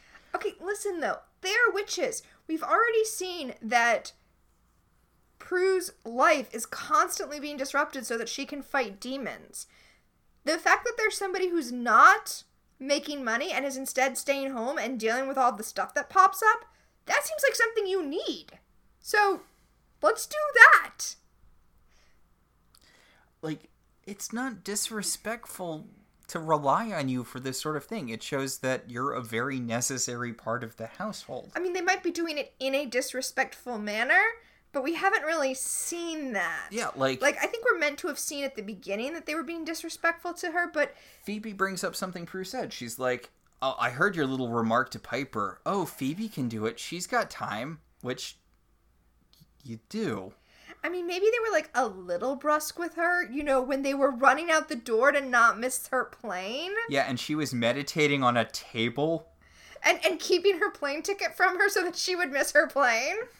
Like... It, it's just, this hasn't really been established outside of one scene in the opening of this episode that for me did not really establish it. Yeah, so this is all unearned. They decided to put aside this so that they can this work on... huge argument. Yeah, so they can work on fighting the ghost, which needs a, a, a ghost witch to ghost vanquish it. Yep, yep, yep. Ghost witch it. Back at the precinct, Andy is talking to the woman who was, you know, almost stabbed. And... she's not being super useful because, you know, she just saw a floating knife. Yeah. Andy tells her not to tell anybody about the floating knife because she'll sound crazy. Yeah. But he saw it. He believes her, but don't tell anyone else. Which is like, I don't know, Andy. Like, you already you already have the... Also, maybe don't go home, lady, since this, you know... Oh, she, he's sending he's sending cops to look after her, to go with her. Presumably they'll, like, drive around outside her house. I, well, I don't know. Yeah. I mean, I know, that's not useful against a ghost, but, like... Set this lady up at a hotel. What good is a hotel? A hotel's not going to stop a ghost. Well, he won't know where she is. Unless he's following them around, which I guess he could be, but... I feel like she's less likely to be murdered in a hotel. The ghost would have to find a knife somewhere else and then bring it up to the hotel room and, like, slide it under the door. And... I mean, he found her at her house. I assume he could find her at a hotel. Especially because he's got that spirit bringer lady helping him. I don't know. It just... It seems like you could be making this a little harder for the ghost, Andy. I guess. But Daryl shows up and is like, hey... Internal Affairs wants to, uh... question you. About all of the super suspicious things you do all of the time. Yeah, Daryl tells him to watch his back, bro, which... Daryl, you can't pull off, bro. I'm sorry, but... That's... That's... Yeah. God, poor Daryl. He's a major character in so many seasons, and he has so much nothing to do. Yeah, it's so true. At the manor, the girls are trying to figure out how they're going to locate the spirit so that they could even kill themselves and then... you know, vanquish him as ghosts. But they do discover that there's a spell in the Book of Shadows for luring out an evil spirit. Yes, they need to go to his family's mausoleum in Palo Alto and spread this mixture over his tomb marker. Yeah. Yeah. Which, okay, fair. I can see that names being an important thing and all. And part of it involves acid, so it's a lot. I guess maybe like desecrating the grave to wake the spirit. Oh, that's exactly what I... I hadn't thought about it, but you're right. That's exactly what it is. And that's... Okay, that's... All right, well thought out, Charmed. Well thought out. So they're wandering around the mausoleum, which Phoebe describes as creepy, although it's, uh... I don't know. It seems more like kind of a... bankish area. Well, it's a it's a mausoleum. It, I think that's always what mausoleums look like to me. Yeah, but I mean, I don't think of that as being particularly creepy. Well, it's inside of a graveyard. You walk through a graveyard, graveyard yeah, to get to it. Yeah, the graveyard's creepy, not this one. Anyway, I mean, Phoebe, it's night. It's all marble. Yeah, Phoebe's like, this place is creepy. Where's Buffy when you need her? Which we'll talk about when we get to premonitions. Yes, we will. But don't reference the thing you're ripping off in the thing that you're ripping off. Like, yeah, no, that's fair. That's fair. Especially because uh, Phoebe's about to do a very Buffy type thing. She has a Polaroid of her and Prue, and she wrote on the little section of a Polaroid where you can write, she wrote, hey Jackson, let's party, and then their address, so that he'll come to their address and they can vanquish him. And it's just... It's like this ridiculous drunken selfie yeah. on a Polaroid. And Prue's like, really? Really? And Phoebe's like, what? It's the nineties. You have a limited number of photos you can use. Well, I think I think Prue is reacting to the, hey, Jackson, let's party. And Phoebe says, I couldn't think of anything else to write, which makes sense because it's not like she's a writer or anything. God, come at me, bro. Oh. So they put the they stick the uh, photo under his to, to the side to the side of his little drawer, and then they throw the acid onto uh, his marker, and it, it messes it up. Yep. Yeah, yeah, and it like you can it like turns all black, like acid stained. So Jackson is sneaking up on a construction worker, a transpo guy, to kill him. Yeah, I don't know what this guy's deal was. I don't know why he's sneaking. He's a ghost. Oh. Oh! He can't hear you. You're a ghost. Okay, my thought was, what does this victim have to do with his conviction? Also that. But yeah, you're right. That's pretty funny. I mean, the old lady was like the head juror, so maybe this is another guy who was on the jury or something. Sure, also, why not? This guy is kind of old to be doing night construction, but whatever. It doesn't matter, though, because Jackson is unable to attack this guy because his chest starts, like, foaming and bubbling as and though melting as though the acid was thrown on him and not his gravestone. This is remarkably gruesome for Charmed. Like, He pulls open his shirt, and you can just see the flesh melting off, like, yeah, you can see muscle. Like the blood and the fat and the skin. Oh, it's. I'm like, I mean, it's really good effects work, but geez, Charmed, this is not what I expect from you. I mean, I'm I'm not complaining. It's really well done, but it's also so gruesome. It's kind of it's a little out of place on Charmed, to be honest. Yeah. Then the Spirit Bringer shows up and is like, the witches are interfering with you. You should go to your grave and see what's going on. And it's like, I thought this spell was supposed to draw spirits. Yeah. If he needed the Spirit Bringer to tell him to go to his grave, does does every evil spirit have a Spirit Bringer to give them information they need? I like the idea that if she wasn't helping this guy out, he'd just be like, what's going on? Ow! Ow, I need some ghost bacitracin. Well, I mean, it already took him thirty-six years to figure out how to walk through walls. This guy is really just the... He gives monologues to people he's about to kill who can't see him. This guy is comedically the worst ghost ever. Worst ghost ever. I kind of want a sitcom about, like, a really, really bad ghost. Like, there's no Spirit Bringer involved helping him out. It's just, like, a serial killer ghost seeking revenge, but he's just terrible at it. One episode is just about him being locked out of his apartment, and he's like, what? He's like, no, I can't call the super because I'm a ghost. I mean, the only reason he's even able to, like, lift the knife and stuff to stab people is because the Spirit Bringer's helping him out, I assume. No, he, he talked about how he, he was... You Practicing know, focusing? Yeah, so he could interact with the physical realm or ignore it if need be, which... Is walking through walls. Yeah. So the ghost helper lady's like, look, just go, go to the witches, kill the witches, let me have their souls. Wait, for here, crying out loud. Here's the thing, though. She doesn't even tell him to go kill the witches. She tells him to go to his grave. And if... He needed her to tell him to go to his grave and get the Polaroid that has their address on it? Couldn't she have just short-circuited the whole deal and told him to go to their house? Okay, so are you familiar with Tarot Witch of the Black Rose? Notable, terrible comic. I know, like, one thing about it and that it exists. Okay, so it's famous for basically being softcore porn. Yeah. Yeah, that relates to the one thing I know about it. I've never really read it because, again, it's basically softcore porn. But it has a really large fan base for that. Re- I, anyway, so it, it's infamous in a lot of circles for A, being bo- mostly just naked women yelling at each other. Okay. And also for being incredibly, incredibly violent. Mm-hmm. One of the most famous stories is about Tarot... the witch's boyfriend who has the magic ability to see ghosts, and he's trying to stop a group of uh, nurse ghosts, sexy nurse ghosts, because, you know, sure, sure, from killing women who got organs transplanted from them after they died in a sexy nurse car accident. Okay. And if they were already organ donors, though, wouldn't they, like, be okay with that? I don't know, but. So he's following them to house to house to try to stop them from killing the victims. And then they realize that they could just stop telling him where they're going next and he won't be able to find them.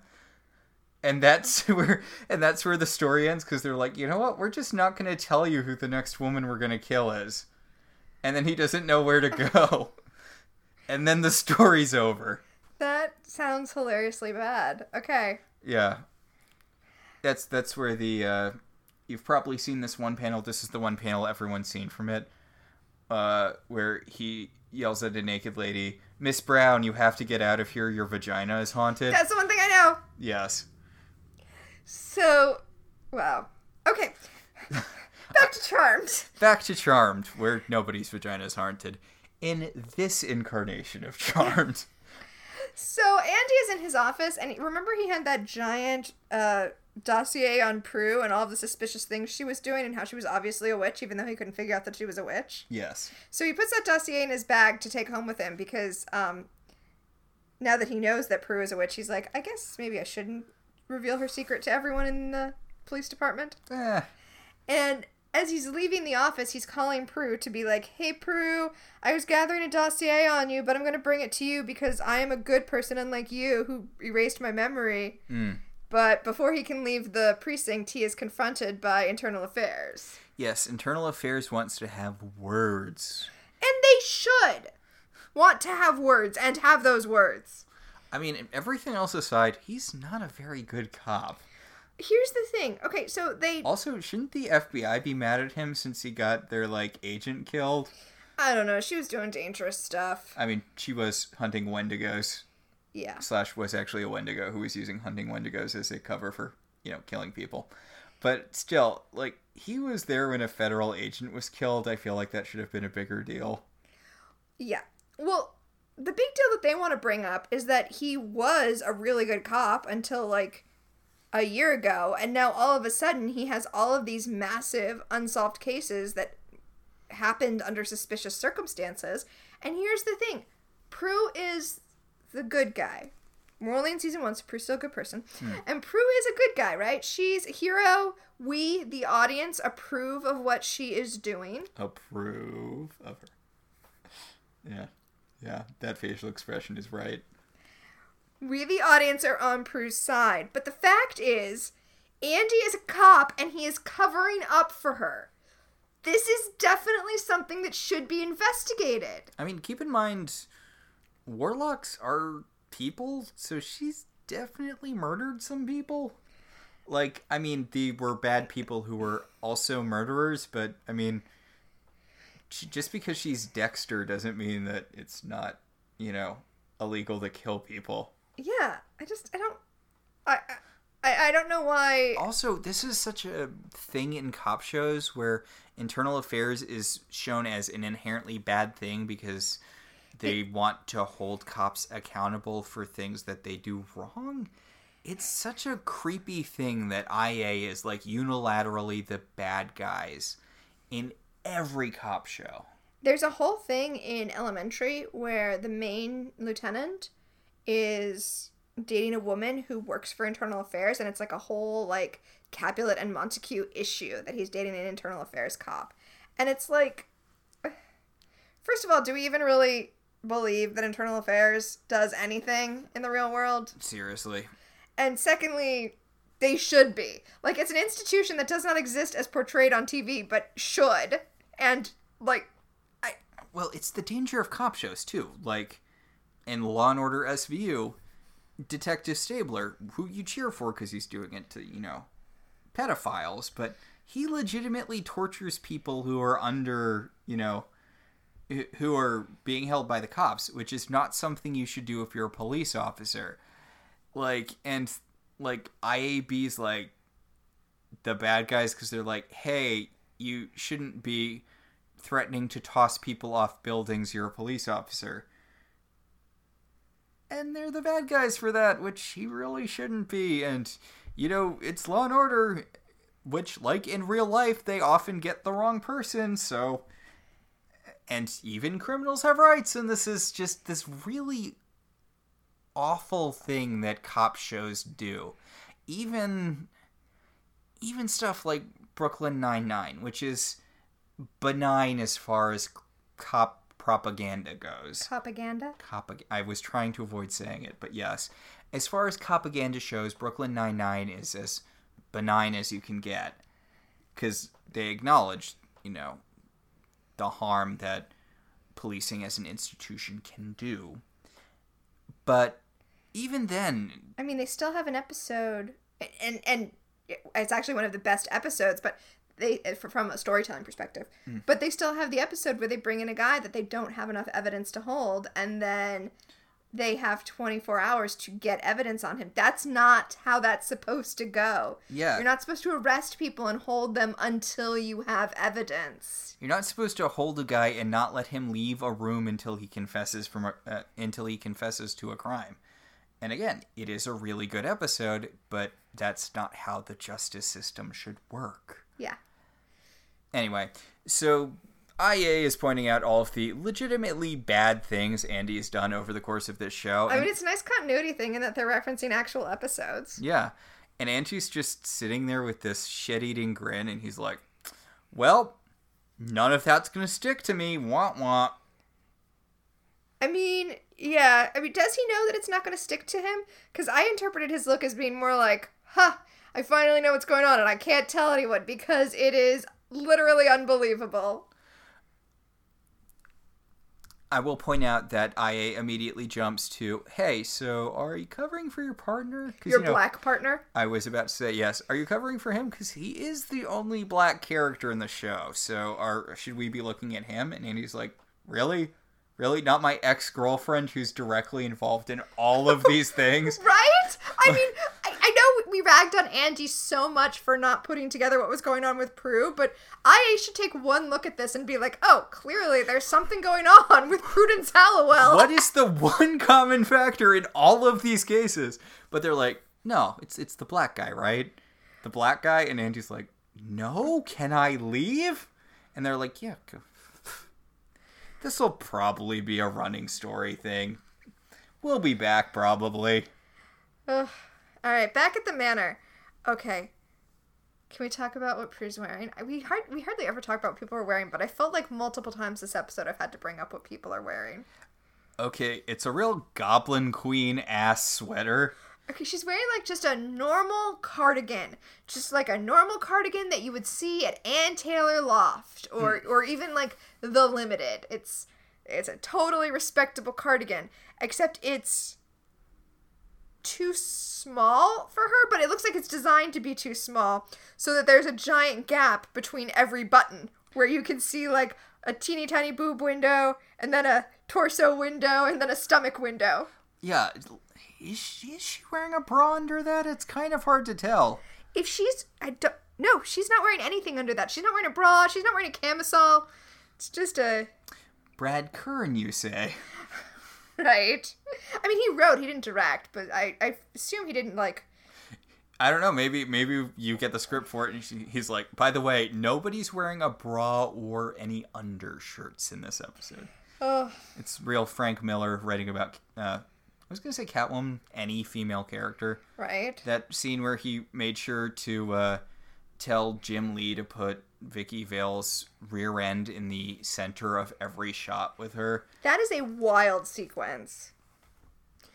So, Prue is... making a temporary death potion. Yep, so she's going to take the potion, and she's going to die, and she's going to vanquish Jackson, and then Phoebe's gonna bring her back with C P R, and Phoebe's like, um no, I'm gonna die, and then you're gonna bring me back with C P R.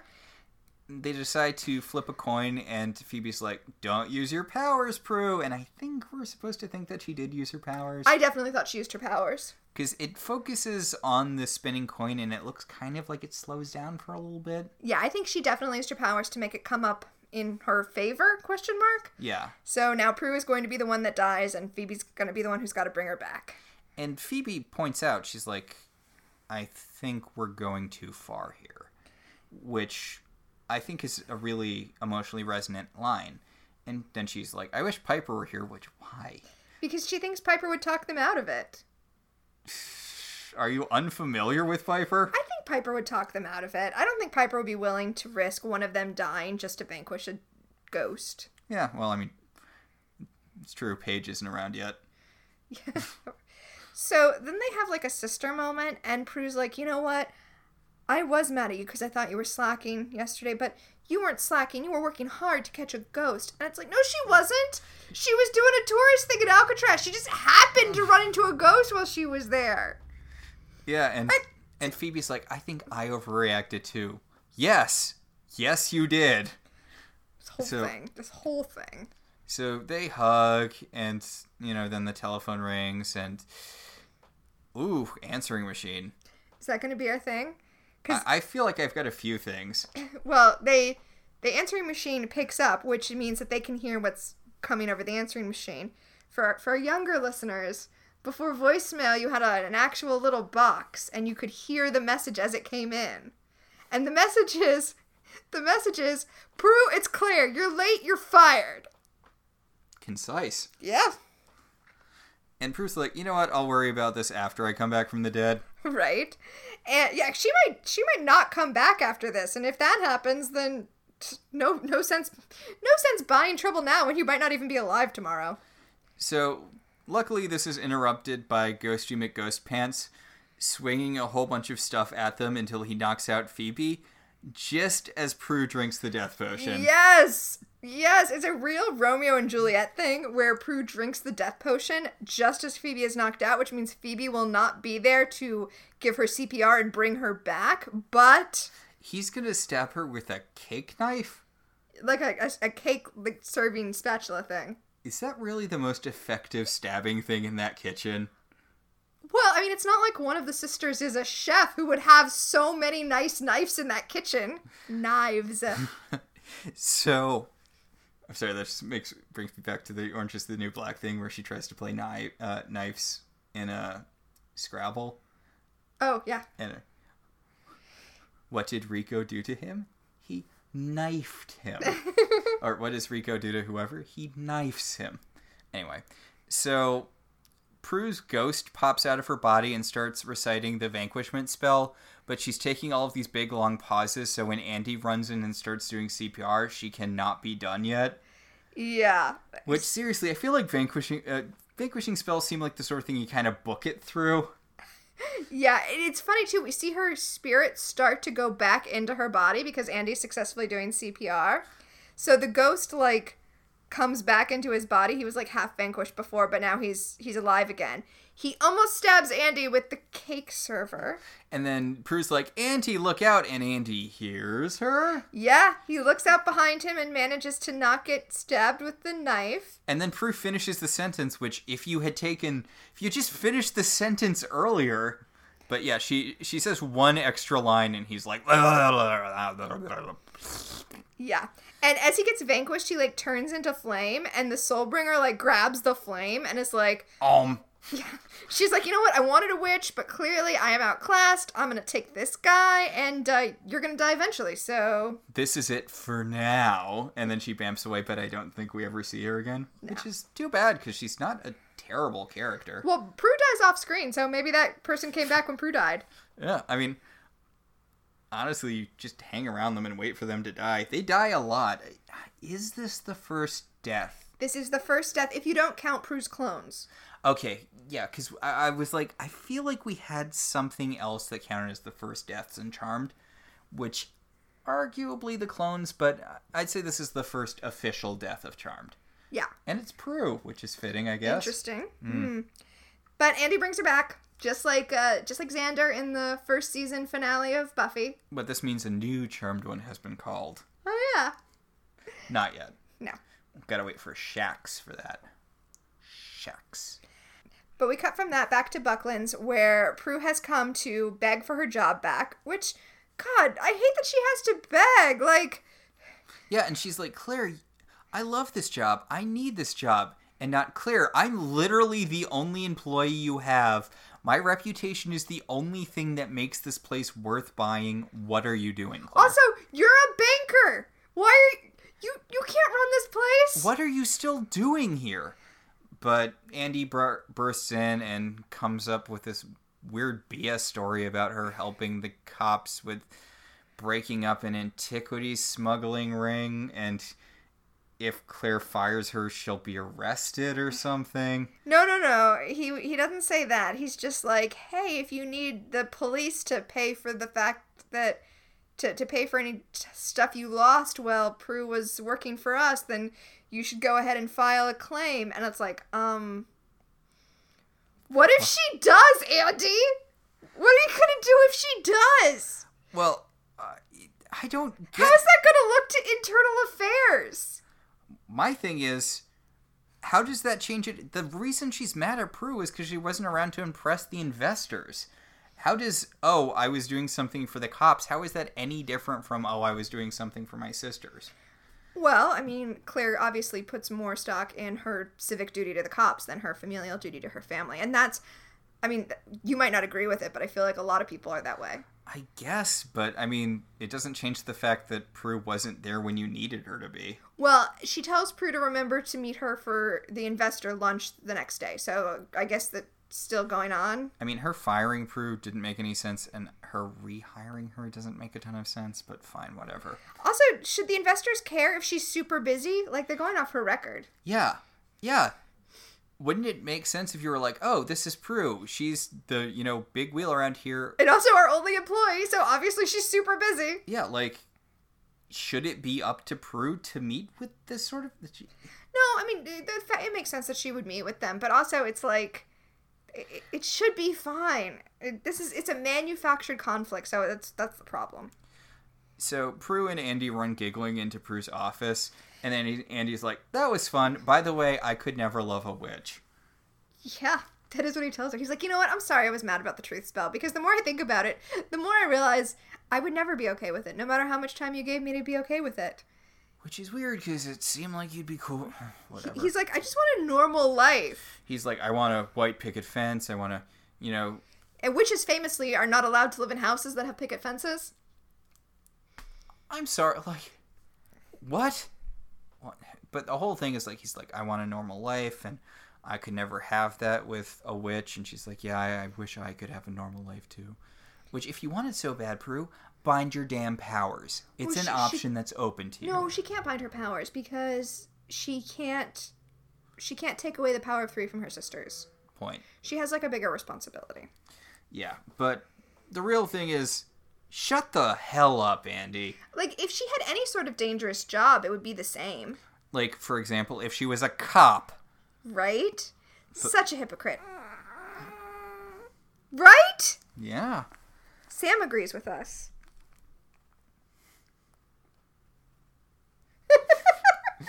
She's so confused. Hi, baby. So... Yeah, Prue takes the whole thing relatively well. She's like, I mean, to be fair, she's already gotten over Andy. Like, she broke up with him ages ago. Yeah, so she's like, you know what? Fine. We cut to the next day where Piper's coming back early because she had a feeling that Prue and Phoebe might have, I don't know, been murdering each other if she was away any longer. But see, I wonder if she didn't get a sense when, like, if she didn't just feel it in her gut when Prue died. I could see that, yeah. But they're like, nothing happened while you were away. Thanks for the lays, Piper. You were definitely in Hawaii. And then the episode ends. The end. So I don't know. It's not one of the worst episodes Charmed ever did, but like, eh. It's fine. It's it's fine. You know what this feels like? What does this feel like? This feels like Holly Marie Combs needed to get surgery, so they kind of just slammed something out. I mean, you know what? It makes sense that Brad Kern wrote it now that I think about it. Because, yeah, they just had to slam out an episode with only two of the sisters. And it's fine. It's fine. There's worse episodes. Yeah. I just, I don't think I rewatched this one a lot back when I had the D V Ds. Well, you know, it did feel a lot less like a Charmed episode because, as I was saying, it felt more like a cop show than Charmed. Yeah. And, like, the villain was good. I honestly kind of would have liked to see more of the Soul Taker lady. I don't think she shows up again, but it'd be fun if she did. Although I do wish the show had either focused on the Soul Taker as a scary villain or incompetent ghost guy as a comedic villain. Well, there's this great bit, in which I think we might have talked about, but probably not enough, where, you know, she's like, I need you to focus on getting the witches. You need to get to the witches and kill them so I can take their souls. And he's like, but first I'm going to take my time with this judge. I'm going to stab him over and over and over again. And he's just doing it off screen while she's rolling her eyes. Yeah, she looks to the camera like Jim in The Office. Yeah, it's great. I don't know if that was an intentional thing or not, but she definitely does Jim face. And I'm like, that's, that's, I mean, that was the thing I liked about The Witcher, which I only got like three episodes into. But The Witcher's super fun when it's just Henry Cavill doing Jim from The Office face into the camera while demons are murdering people. Okay, you know what? I, I said this show should either be focusing on her as a scary villain or him as an incompetent villain. No. Spin-off web series about the two of them. He's a ghost. She takes souls. Together they live in an apartment in Chicago. Exactly! Alright, I think, I think we should move on to our segments because that's just, yeah. Oh, right. So, premonitions. We've got a, a couple this episode. Well, no, I think we just have the one big one. We have the one... Well, oh no, we have two. The internal affairs guy you might recognize from every procedural show ever. Oh, you're sure he didn't have a reoccurring role in uh, Castle or Bones or something? He was in... Epi- no, he was in multiple episodes of yeah of uh Castle. Castle. Yeah, he he's like a mm, higher up, but not super higher up cop in Castle. Carlos Gomez. Carlo, yeah, Carlos Gomez. Yeah, you're you're right. He's been in, as you said, every procedural ever. Yeah. Um, and the, but the, oh, and also I wanted to bring up Brenda Baki, who is the Soul Collector. Not because she's been in anything, but because she is a Portlander. Oh, awesome. Yes. You go, Brenda Baki. I mean, she's been in other things, but nothing. Yeah, nothing of note. No. The most notable, though, is uh, Jeff Kober, who played Jackson Ward, who is... Uh... notable for, speaking of Buffy... Yep, yep, he's Rack on Buffy. Not only is he Rack on Buffy, he's also Kralik from Buffy. Oh, yeah, I forgot. Yeah. Kralik, the... Uh...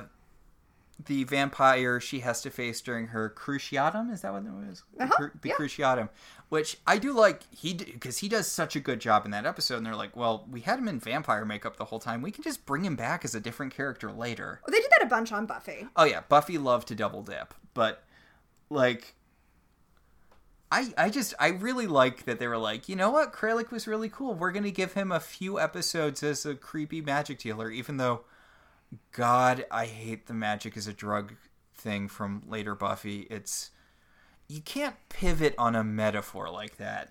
You can't have magic as lesbianism for two seasons and then suddenly have it be drugs in season six. Well, especially, it's so offensive for it to be lesbianism and then become drugs. Yeah, and it's like Tara's a responsible lesbian so she can keep doing magic. It's the sort of thing that if they had done it better, I guess I could have... Because Willow... Uh, honestly, it does sort of track for Willow's personality. Yeah, for her to have kind of an addictive personality. And yeah. that's and kind of how she treats romance, too. Yeah. So, okay. But I I mostly just like in The Magicians when they called out that metaphor. When, uh, when the character tells Julia... Yeah, the reason that you're treating magic like a drug is because you're dealing with people who act like drug dealers. Magic is not a drug. I, I'm glad I gave The Magicians another chance. I really didn't like it the first time I watched it. And if I'm going to be honest, the first Magicians book is one of my favorite books. Oh, see, I didn't give The Magicians a chance because I didn't really care for the books. I like, I mean, obviously I like the first one enough that I read the second two, but I think the second two kind of tainted my feeling about the first book. Which I can definitely see. The fir- I feel like the first one's the strongest, and I feel like its strong point is also what tends to turn people, including, I'm assuming, you off of it. No, no, the thing that I think you're going to say is what I really liked about it. The fact that magic is difficult. That wasn't what I was going to say. Oh, is it that Quentin is annoying? Because that is what turned me off. Yes. I think that what works for it is that its protagonist is not a good person and not... The thing is, he's not the protagonist of the story. The protagonist of the story is Alice. He's the guy who thinks he's the protagonist of the story, and it isn't until the big scene with Alice and the Beast where he's like, oh, oh, also treating my life like it's a story and I'm the main character has made me a massive douchebag. I mean, the T V show does the same thing. Except Quentin's not as bad in that because he's kind of not the main character of the T V show. Yeah, well, it's hard to do that in a T V show. Like, I'm thinking about True Blood, where Sookie is the main character in True Blood, in, in the Sookie Stackhouse mysteries. But you can't have a show go on that long without relying on other members of the ensemble, so she really becomes not the main character, or at least other characters become yeah. more interesting. The same thing happens in The Magicians, so Quentin gets decentered in a way he never does in the books, which don't have to do that. Which also makes him more sympathetic because, again, the less time you spend with Quentin, the more tolerable he is, and you spend the entire book series inside of his head. Yeah. Uh, Not a fun place. Yeah.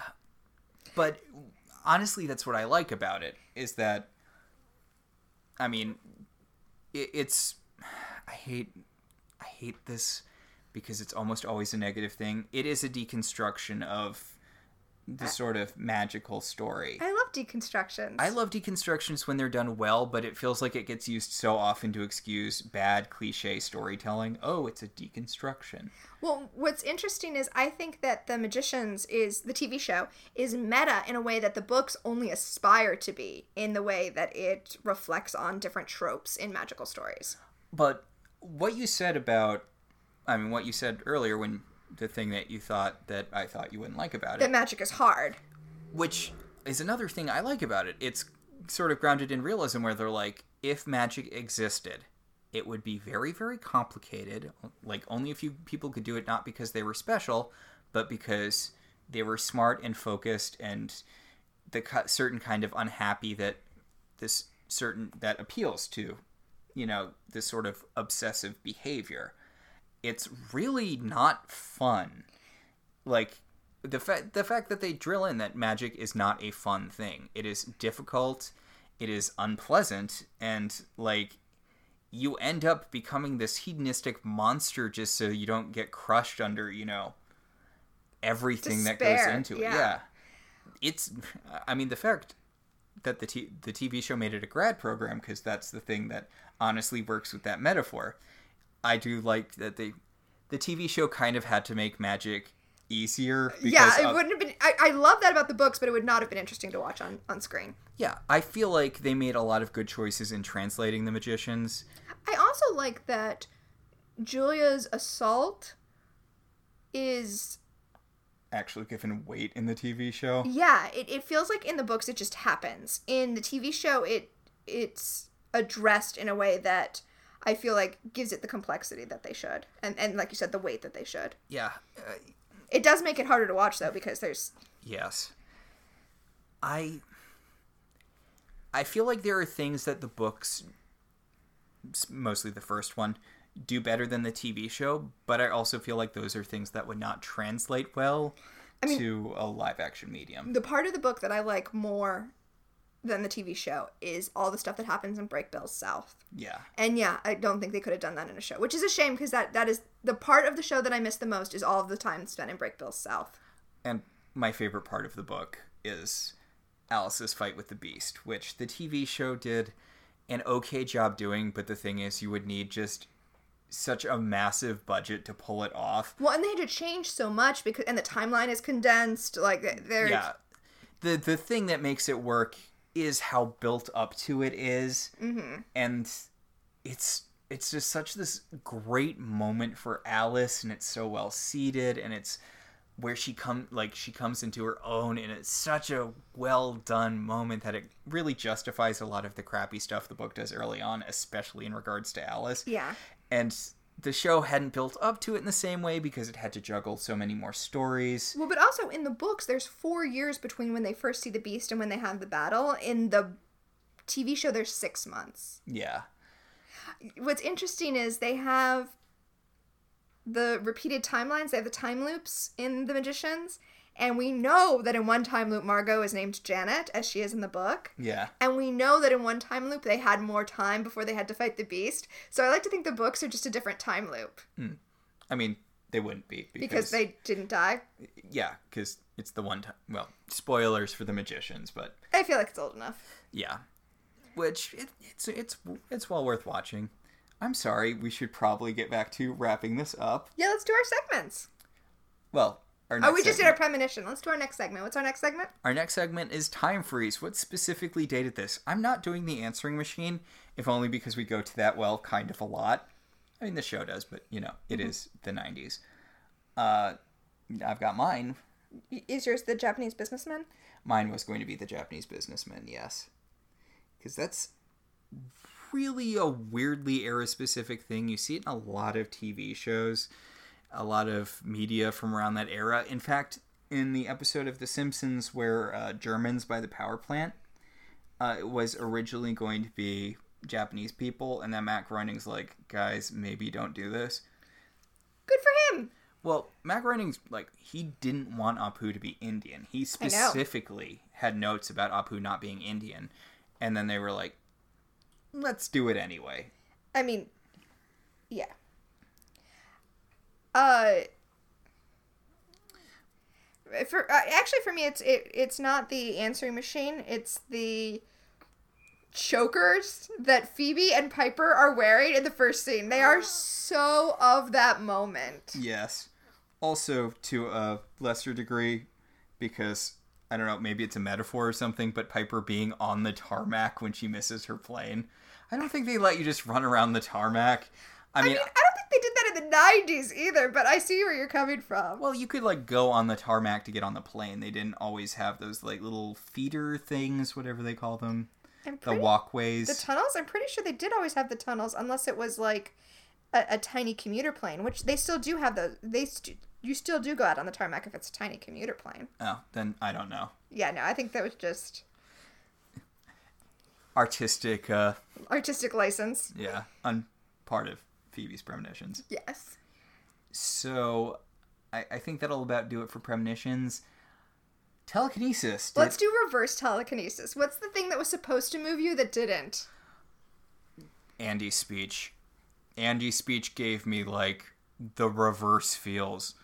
I was like, I, re- I wish that t- I wish Prue had a time travel power so she could go back in time and not date you, Andy. Oh, I thought you were going to say... And, and this is my feeling. I wish she should go. I wish she could go back in time and break up with you again.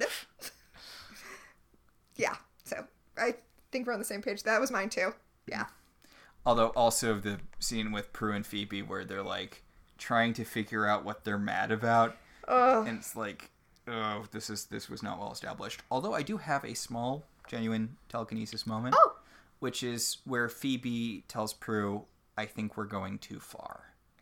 Yes. It's a really little thing, but how scared she is in that moment feel, felt, like, genuine to me. I mean, it didn't move me, but yeah, that is the thing in the script that came closest. Yeah. All right, so what are we looking at next week? Okay, so next time we have Love Hurts. Oh, God. White Lighter Leo returns to help rescue Daisy, a young woman on her way to becoming a White Lighter herself. That's pretty self- It's pretty self-serving of the White Lighters, but okay. Leo's back, though. Leo is back, and they're they're hyphenating White Lighter. It's not hyphenated, is it? It's Netflix. I wouldn't worry. I, I wouldn't worry about Netflix's descriptions. They don't. Yeah, because I'm like, I don't think it's supposed to be hyphenated, but but Leo's back. Yay! I like Leo. Leo's fine. Yeah, but yeah, I think that's gonna do it for us for this week. Is this the start of witches having this weird recursive thing?